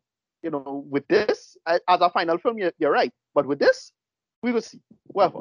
Uh, John Cena was surprisingly flat in this. I really thought that he could uh, work because he's a funny guy, right? Yeah, yeah. pretty pretty funny guy for, for what he is, right? And I really felt they could have make him a lot a lot funny. Like Jason Statham should have been the serious character, but they make Jason Statham the funny guy. Eh, I find it just feel everything just kind of mixed up and, and in the wrong place uh, of, of how to make this franchise work a lot better, in my opinion. But eh, they're still making the money, so whatever, moving on. Um, that's how I feel about it. I don't know. I forget why I give him a score to to eight, but it's like one point up under that. so that's how I feel about it. Um, Right. yeah, I, I think I gave eight like a seven out of ten. So this get like a six out of ten. I it was it was fine. It was like I thought I really thought it would be like complete trash and some we some fucking time bullshit. But it's like, eh, it was right. And it's only, because of of, of Tej and Roman. Like they really saved it, in my opinion. They really saved it. Dom getting a little flat, you know, to be honest. Um again, kind of tired of Dom. You know, how many arcs we could give Dom? Like to me, Dom's final arc with the kid was okay. But after that, it's like, uh, what else they gonna do though? And and I knew they had to, a lot of stuff with them they had to address going forward, like the stuff with his dad. Like, you know, I would not be fucking surprised if they bring the dad back, you know, for the next movie. Like the dad's still alive somehow. Oh, that would that would be something though. And then they got they got to cast some badass old actor for it. I don't know who they will get, but they had they will cast somebody and it's like, boy, he could have been he's Dom dad, boy. That man look like Dom dad. Whatever. That's that's what I feel you're going for it. Personally, I find the franchise should just go go to the moon, like probably literally. Like just go zany with it, get the Transformers, you know, crossover with um Jurassic Park or some bullshit like that at this point. I really don't care. Like I really don't care at this point. You know, it had, it had a franchise called Cadillacs and Dinosaurs. Yeah, just make make that, but but have have them driving in that shit. Like Yeah. it it stopped taking itself seriously, and you need they need to like give like give up any pretense of seriousness. All of this stuff with Dom and his brother, I really couldn't couldn't take seriously after these these movies being so over the top. Anyway, that's how I feel about it. I know six out of ten. Moving on. All right. Well, for me, decent a strong three out of five, man. It was it was I. It was I for what it is. I mean, it's it's a it's a it's a worthwhile distraction, you know, from from all the you know all the bullshit of the world and all that kind of stuff, though.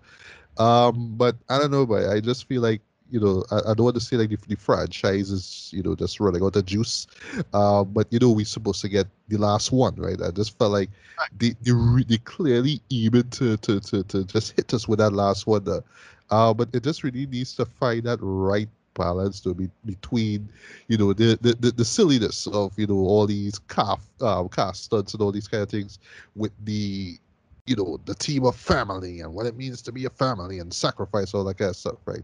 Just need to find that that proper balance to it i felt like with this one and like the last one in particular boy they just going in this sort of super serious direction which just not clicking with me at all. But um hey, here's hoping that um that they really do end things off on a high note. I, I personally think this this franchise should have ended this year, Um, but you know, COVID happened. But no, I, I wouldn't even blame COVID. I would actually blame the studio itself because you know they just want to make a shit ton of cash. Or just want to make more cash off over this because you know they're making a shit ton of cash as is. But you know, I just felt like you know it's just like, all right, we we do we think for twenty years, guys. Let me just end, end it off one time. But nope. People still love these shoes. I I I don't see this should. I, I I do enjoy these shoes, right? Um, but for me personally, I really think that this is like the the wind down period. Like, okay, like this is where we really need to to wrap things up though. But hey, literally the sky's the limit for this one. So, you know, for all we know, literally there will be crossovers with, you know, Jurassic Park. Maybe not so much Transformers, because that's a Paramount really uh, property, but hey, it, it could happen. Eh? It, it could happen. So anyway, well, hopefully with, with, with FX we should get a proper, proper, proper set off though. But for now, I mean, it is what it is, man. So if you're a fan, check it out. If you gave up on the franchise years ago, yeah, this won't do anything for you at all, man. Yeah. All right. So with all that being said, Ricardo, where can find you online? I have a site R-E-D-D-Y, that is at Armedi on Twitter. And you can find me, uh, just type in Ricardo Medina on Facebook, you'll find me. You can find me on Twitter at Matt Bailey BBB. On Instagram, you can find me at Matt Bailey BBB as well. On Facebook, just look for my name, Matthew Bailey, along with Illegally Black Blog, official fan base, where you find a link to this podcast, as well as the ones that we've done as BS Beats and Bailey over the past six and a half seasons, roughly, including retrospect reviews and of course you know if you just check the description you'll you know you just find the basically the link tree where you find you know sites where you can listen to the podcast. And of course where you can reach out to me as far as my you know five again goes.